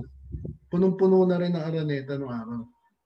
Ang dami pa natin pictures, Coach. Ah, siguro yung iba sa part 2 na lang natin papakita. Pero magpapakita pa rin tayo ng mga paunti-unti na mga pictures. Siguro mga limang pictures pa, Coach, na mga memorable na pictures. no Yung mga hindi makikita sa public, yung, yung sa'yo lang. Ikaw lang ang nag-share sa akin ito. Share pa tayo ng konti. Ah. Pero tingnan muna natin yung ah, comments ng ating mga kaibigan. So yan, nasagot na po ni Coach Emer yan. Sabi ni... Uh. Batiin ko lang yung aking mother-in-law, nanonood pala. Hi ma. Hi mami. Yan. Kita po tayo bukas. Yan. Sabi ni Sir Gabriel Navarro, ba, kung saan din daw si Philip Cesar, doon din daw yung team niya. Ba, parehas pala kayo nito maka Philip Cesar. ah. Oo. Eh coach yung lumaro, nung lumaro si Philip Cesar nung ano, yung tinatawag nila Sprite, parang one-on-one challenge. Ah, kay Mon Fernandez. Mm. Ano yun, parang katuwaan lang naman yun, no, coach. Yung laro na yun eh. Hindi, ano yun, sponsor ng Sprite yun. Mm. Is, yung nag-champion si Philip na actually, ang unang one-on-one na naglaban before, hindi ko lang ma-recall yung taon na, si Philip Cesar at si Manny Paner. Ah, talaga? Okay. Mm. PBA na to, coach, ah? PBA na. Talo si Philip Cesar kay Manny Paner. Mm. Okay. Parang hindi naman katulad ng Sprite na sponsor, parang parang sideshow lang yata. Mm. Sa All-Star to, kapag All-Star. Actually, hindi naman ganung anong all-star nun eh. Basta parang gumagawa lang sila ng program dahil nga bago ang PBA, naghahanap sila kung paano ma ma-improve ang ano, di ba? So ngayon, yung Sprite, yun ang talagang ano, ah, sponsor nila Sprite, sinid, seeded yung mga player, number one seed si Mon Fernandez, number two Hmm. si Philip Cesar, sila pa rin ang naglaban Ah, sa ganun. Mm. And then, nag, nagkaroon ng parang ah, benefit ah, games ang Crispa and Toyota. Naging side, ano rin yung, yung keyhole king kung tawagin. Mhm. Mapapakita natin yung picture na later sa ano, siguro sa next part. Oo, sa next part. Nag laban uli si Philip Cesar at si Mon Fernandez. One-on-one ulit to, no? One-on-one uli rin yan. Mm. Yan, sige, sige. Pero silang dalawa lang, hindi katulad ng Sprite na ano na seeded ang mga player, pag lalab may elimination, yun walang elimination yun. Talagang silang dalawa kaagad. And then sumunod na dun yung Shakey's sponsor ng Shakey's. Mhm. Yun si Philip, si Idol Philip wala na ron. Ah, Okay. Ang narinig ko nabasa ko lang doon na, na ano lang na parang gusto ni Philip Cesar noon na maghintay na lang ata siya sa finals kung sino yung makakalaban. Dapat waiting na. Okay. Kasi ano na siya, parang ah ah, in, ano tawag rito, ah didepensahan na lang dapat niya yung ano, no? Okay. Mm-hmm. Dahil twice na siya nananalo ng one-on-one. Eh. Yun, yun din. Mhm. History na lang. Si ano nag-champion si Mon, di ba? Kalaban si Ray Lazaro. Oh, tama. Oh, okay, okay. Dalawa yun eh, category isa 6 feet below. Si Mm. Willie General General naman yun, tsaka si Frankie Lee. Ayan, oh, meron yata ako nakita picture niyan. Grabe, coach, ah. Natanda, natatandaan mo pa yun. Pati mga side ah, ah, games, no? Ng All-Star, eh, naalala mo pa. Grabe, coach.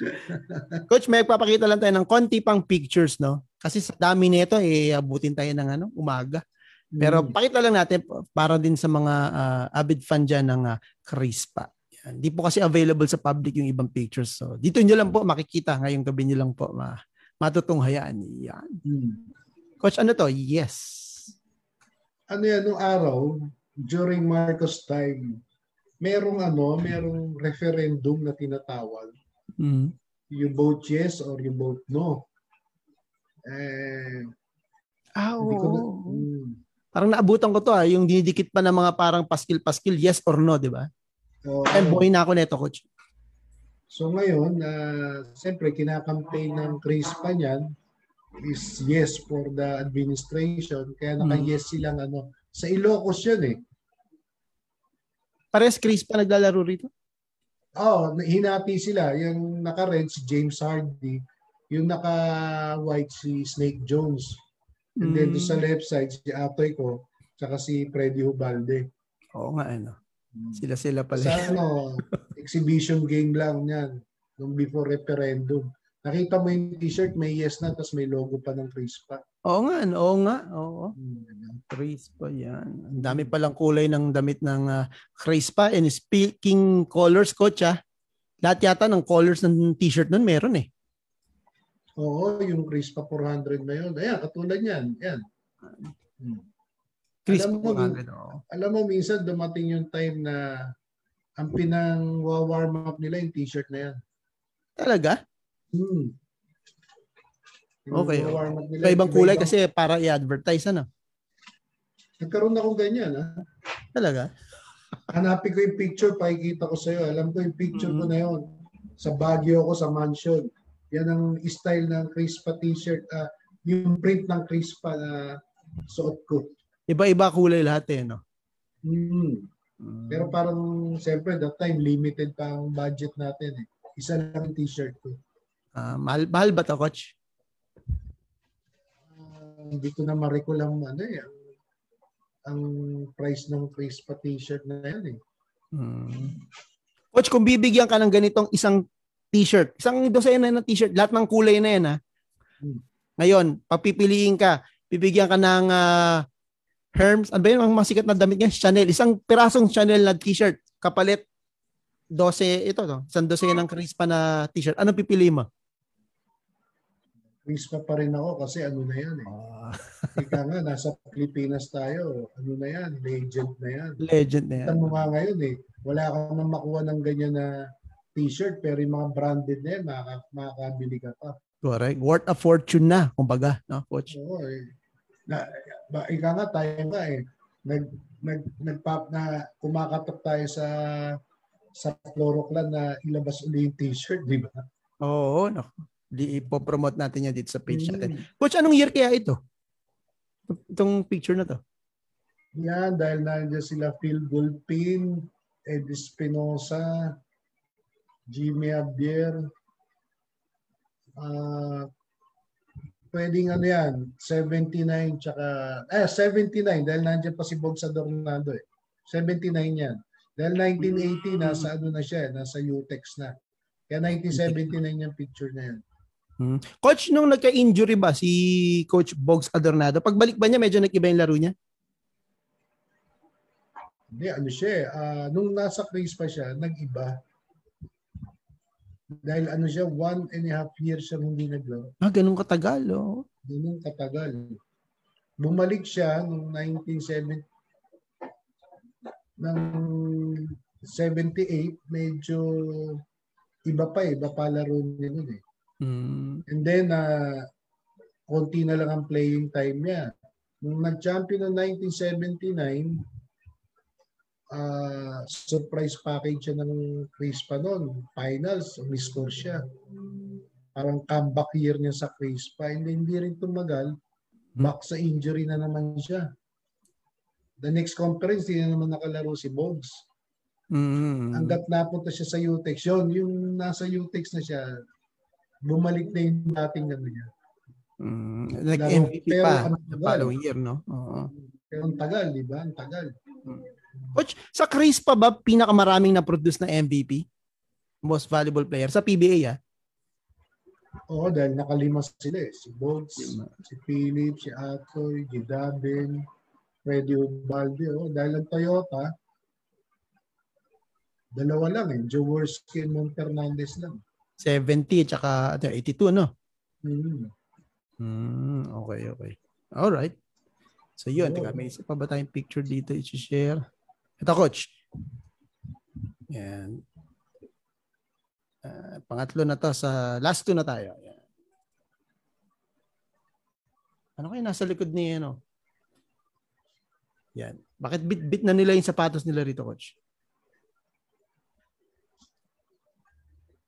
Yan, 19 na yan.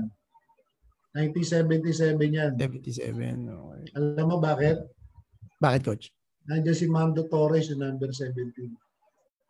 Ah. Sino to, coach? Number 17, si Armando Torres. Armando. Ah, okay. Iba pa yung Amang, no? Amang La Torres. Iba pa yun. Eh. Amang La Torres naman yun. Ah, okay, okay. Uh, okay. Diyan, kasi Ay. noong 1978, wala na si David Cesar eh. E nandiyan pa si David Cesar eh. Ah, Oo nga, oo. 16. Ito, oo. oo, oo. And then si Mando Torres, nandiyan pa rin. Mm. Noong Okay. 78, nawala na sila sa lineup. Grabe, coach ah. Para kang ano ah. Coach ng Chris pa nun ah. okay. Yan. Ano pa ba? Eto, coach. Medyo konting ano naman tayo. Medyo bago-bago ng konti. Yan. Yan. Before and after na tayo, coach. Yan. Coach, Ah, reunion. Ano na to? Reunion games na to. Oo. Yan yung ano, yung yung huling laro ng ano ng Crispa Toyota. Ay, ito yung 2002. 2002 ba 'yon? Parang ganun yata yung year nun eh. Oo, matagal na rin yung coach. Magta 20 years na rin eh. Hmm, For sure yan yung ano, yung practice nila, di ba? For sure Mhm. yan yun eh. Oo, oo. Dahil nagsama-sama na sila. Si Bong de la Cruz, Rudy Distrito, si Mon Cruz, By si Cristobal. si Ray Pajes, by Cristobal. Hindi naman nagkasama-sama sa mga isang team ng araw yan eh. talaga. Talaga reunion na. Ano. Oo, reunion ano yan.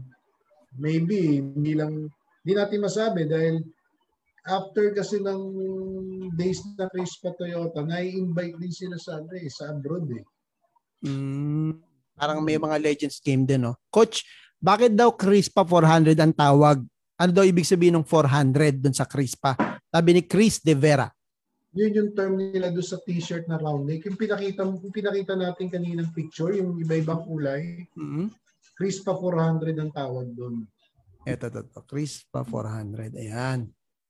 So, yun lang ang tawag nila. Parang ano lang, ah, Hmm. 400. But size, size 400 din dito. Kaya kita mo yung kita mo yung Crispa may nakalagay na 400. mm Ano, pag sinabi mong bi- bibili ka ng t-shirt ng Crispa, ah, Crispa 400, yun ang tawag. Ah, okay. Iba-iba ba, coach? Pag sinabi mo Paul Jordan, ano yun? T-shirt din or Actually, hindi ko na ano yung Paul Jordan eh, na hindi ko nakita. Pero yung walk tall jeans nakagamit ako. ano ba yung walk? Jeans yun mismo, coach? Oh, maong. Maong. Hindi naman Maong. corduroy, ah. Maong talaga. Ah, okay. Maong. And then yung likod nun, nakalagay din WT. WT, ah, okay. Walk tall. Means, means walk tall. No? Galing, ah. Sana may ganun. talaga ako yung polo shirt. Eh. Hindi nila nilabas sa market yun. Eh. Yung may logo lang na maliit. Oo, wala. Hindi, hindi nila nilabas sa market. Yung puro ganyan, Crispa 400. Ayan. oo. Yun ang nilap, madaming nilabas sila. Ayun, okay. And anyway, coach, yun yung mga pictures na sinare natin ngayon. Pero napakadami pa talaga natin pictures na hindi naman natin mauubos ngayong gabi, syempre. Gagawin na po natin yan sa part 2, pero i-announce na lang natin kung kailan po yung ah, part 2 na yan. Diba na, Coach Emer? Ayun. Pero grabe, Coach, ha?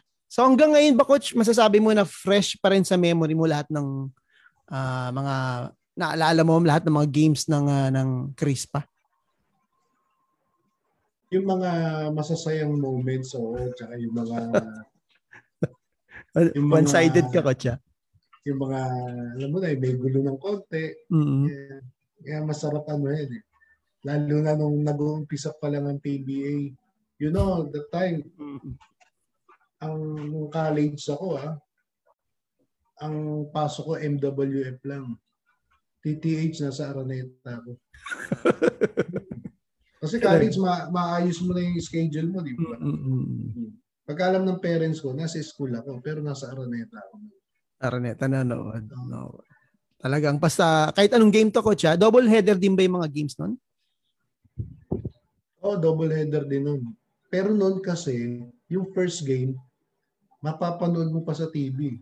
Kasi replay siya after the Oo first ng last oh. game. Maabutan mo pa no. O hindi siya live pareho. Kaya kahit pumasok ako ng ano, kahit pumasok ako ng game na lang ng Crispa, okay na yun. Hindi, after naman hindi naman kaagad susundan parang may program pang isa eh. Mm. Tsaka palang i-replay. Late na, mga 10 o'clock na. Oo, oo, tama. oo. Kahit Hindi naman ko- coach nung 80s ganun pa rin. Nakauwi na ako galing ng ultra pa kasi no, eh. pagdating ko nasa sa second half pa lang eh. Hmm. Ganun. Delayed telecast, no? Hmm. Kaya, kaya ano no, ibang parang pag nanood ka noon, lalo na pag Chris fans mo, ano eh, parang nasa langit. Um, nawala ko lang yung ano yung clippings ko na na-interview ako ni Boots Maniego. Kasi nanonood ako mag-isa lang. Talaga? Bago, oh, bago yung Champ Magazine. Sabi niya, sabi sa ni Boots Maniego, ah, kung pwede daw ako ma-interview. Sabi ko naman, oo naman, bakit hindi? Chris pa Toyota to ah. yeah, during ano, uh, basta Crispa game. Mm. Kahit sino kalaban ng Crispa na nanonood ako, kahit hindi Toyota. Sa Solid, game ng ah. Crispa, hindi ko pinapalagpas ng araw yun. Very animated ka ba coach nung fan ka ng Christmas ng Chris pa sa court pang pasigaw-sigaw rin babato ng ano barya Ay, hindi. An, an, ano lang ako, nanonood lang ako. Kasi, lang. lalo na pag Crispa Toyota, minsan katabi mo Toyota, tahimik ka lang, lalo na kung lamang ang Toyota. Ngayon, pag nag-final buzzer na, nanalo na yung Crispa, tsaka ko palang itataas yung kamay ko, yes. And titignan ko siya. Ako nanalo. Oo Kasi- nga, kasi naalala ko ako coach nanonood din ako ng ganyan may dala pa akong lahat ng kulay ng damit ko yung paboritong team ko pag natalo pag pagdating ko ng CR paglabas ko iba na kulay ng damit ko eh. Maganda ano dati ginagawa ko, pag lana pag umulan, naka-jacket ako. Tapos naka-crispa t-shirt ako. Ngayon, habang di natatapos yung laro, wala na, kung Toyota yung katabi ko, hindi ko binubuksan pa eh. Pero pag crispa yung katabi ko, hinuhubad ko na yung jacket ko. Ala. Okay. Sabi ni Sir Lauro, Coach, ba't di ka nag-Pure Foods team after Crispa era? Kasi yung Pure Foods, kasi yung sunod na nag-represent ng Toyota naman, Hinebra, di ba? Parang naguluhan ako doon. Pure Foods, parang ilan lang naman na nagpunta sa Pure Foods noon, di ba? Sila Hubalde. Sila... Di ba sabi nga nung isang nag, ano, nag-comment na kilala niya ako dahil dati ano, yung game ko daw parang si Alvin, di ba? Ayan, oh. Di ba? Oh, yun, yun, yun. Siguro yung niya Hmm. ibig sabihin. Oh. Pure Foods din, oo. After ng ano, parang ano na ako no na ika ka, nag ano na ako sa dalawang ilog no, ano ba to, Philip Cesar o Pure Foods, di ba? Hmm. eh nagkataon, malakas ang Pure Foods no, tapos Hinebra, parang assistant coach si ano nun eh, si, Oo, Philip. si Philip ng Hinebra that time. Mm, tama. After niya maglaro sa Inebra, kinuha na siya na assistant coach, ano?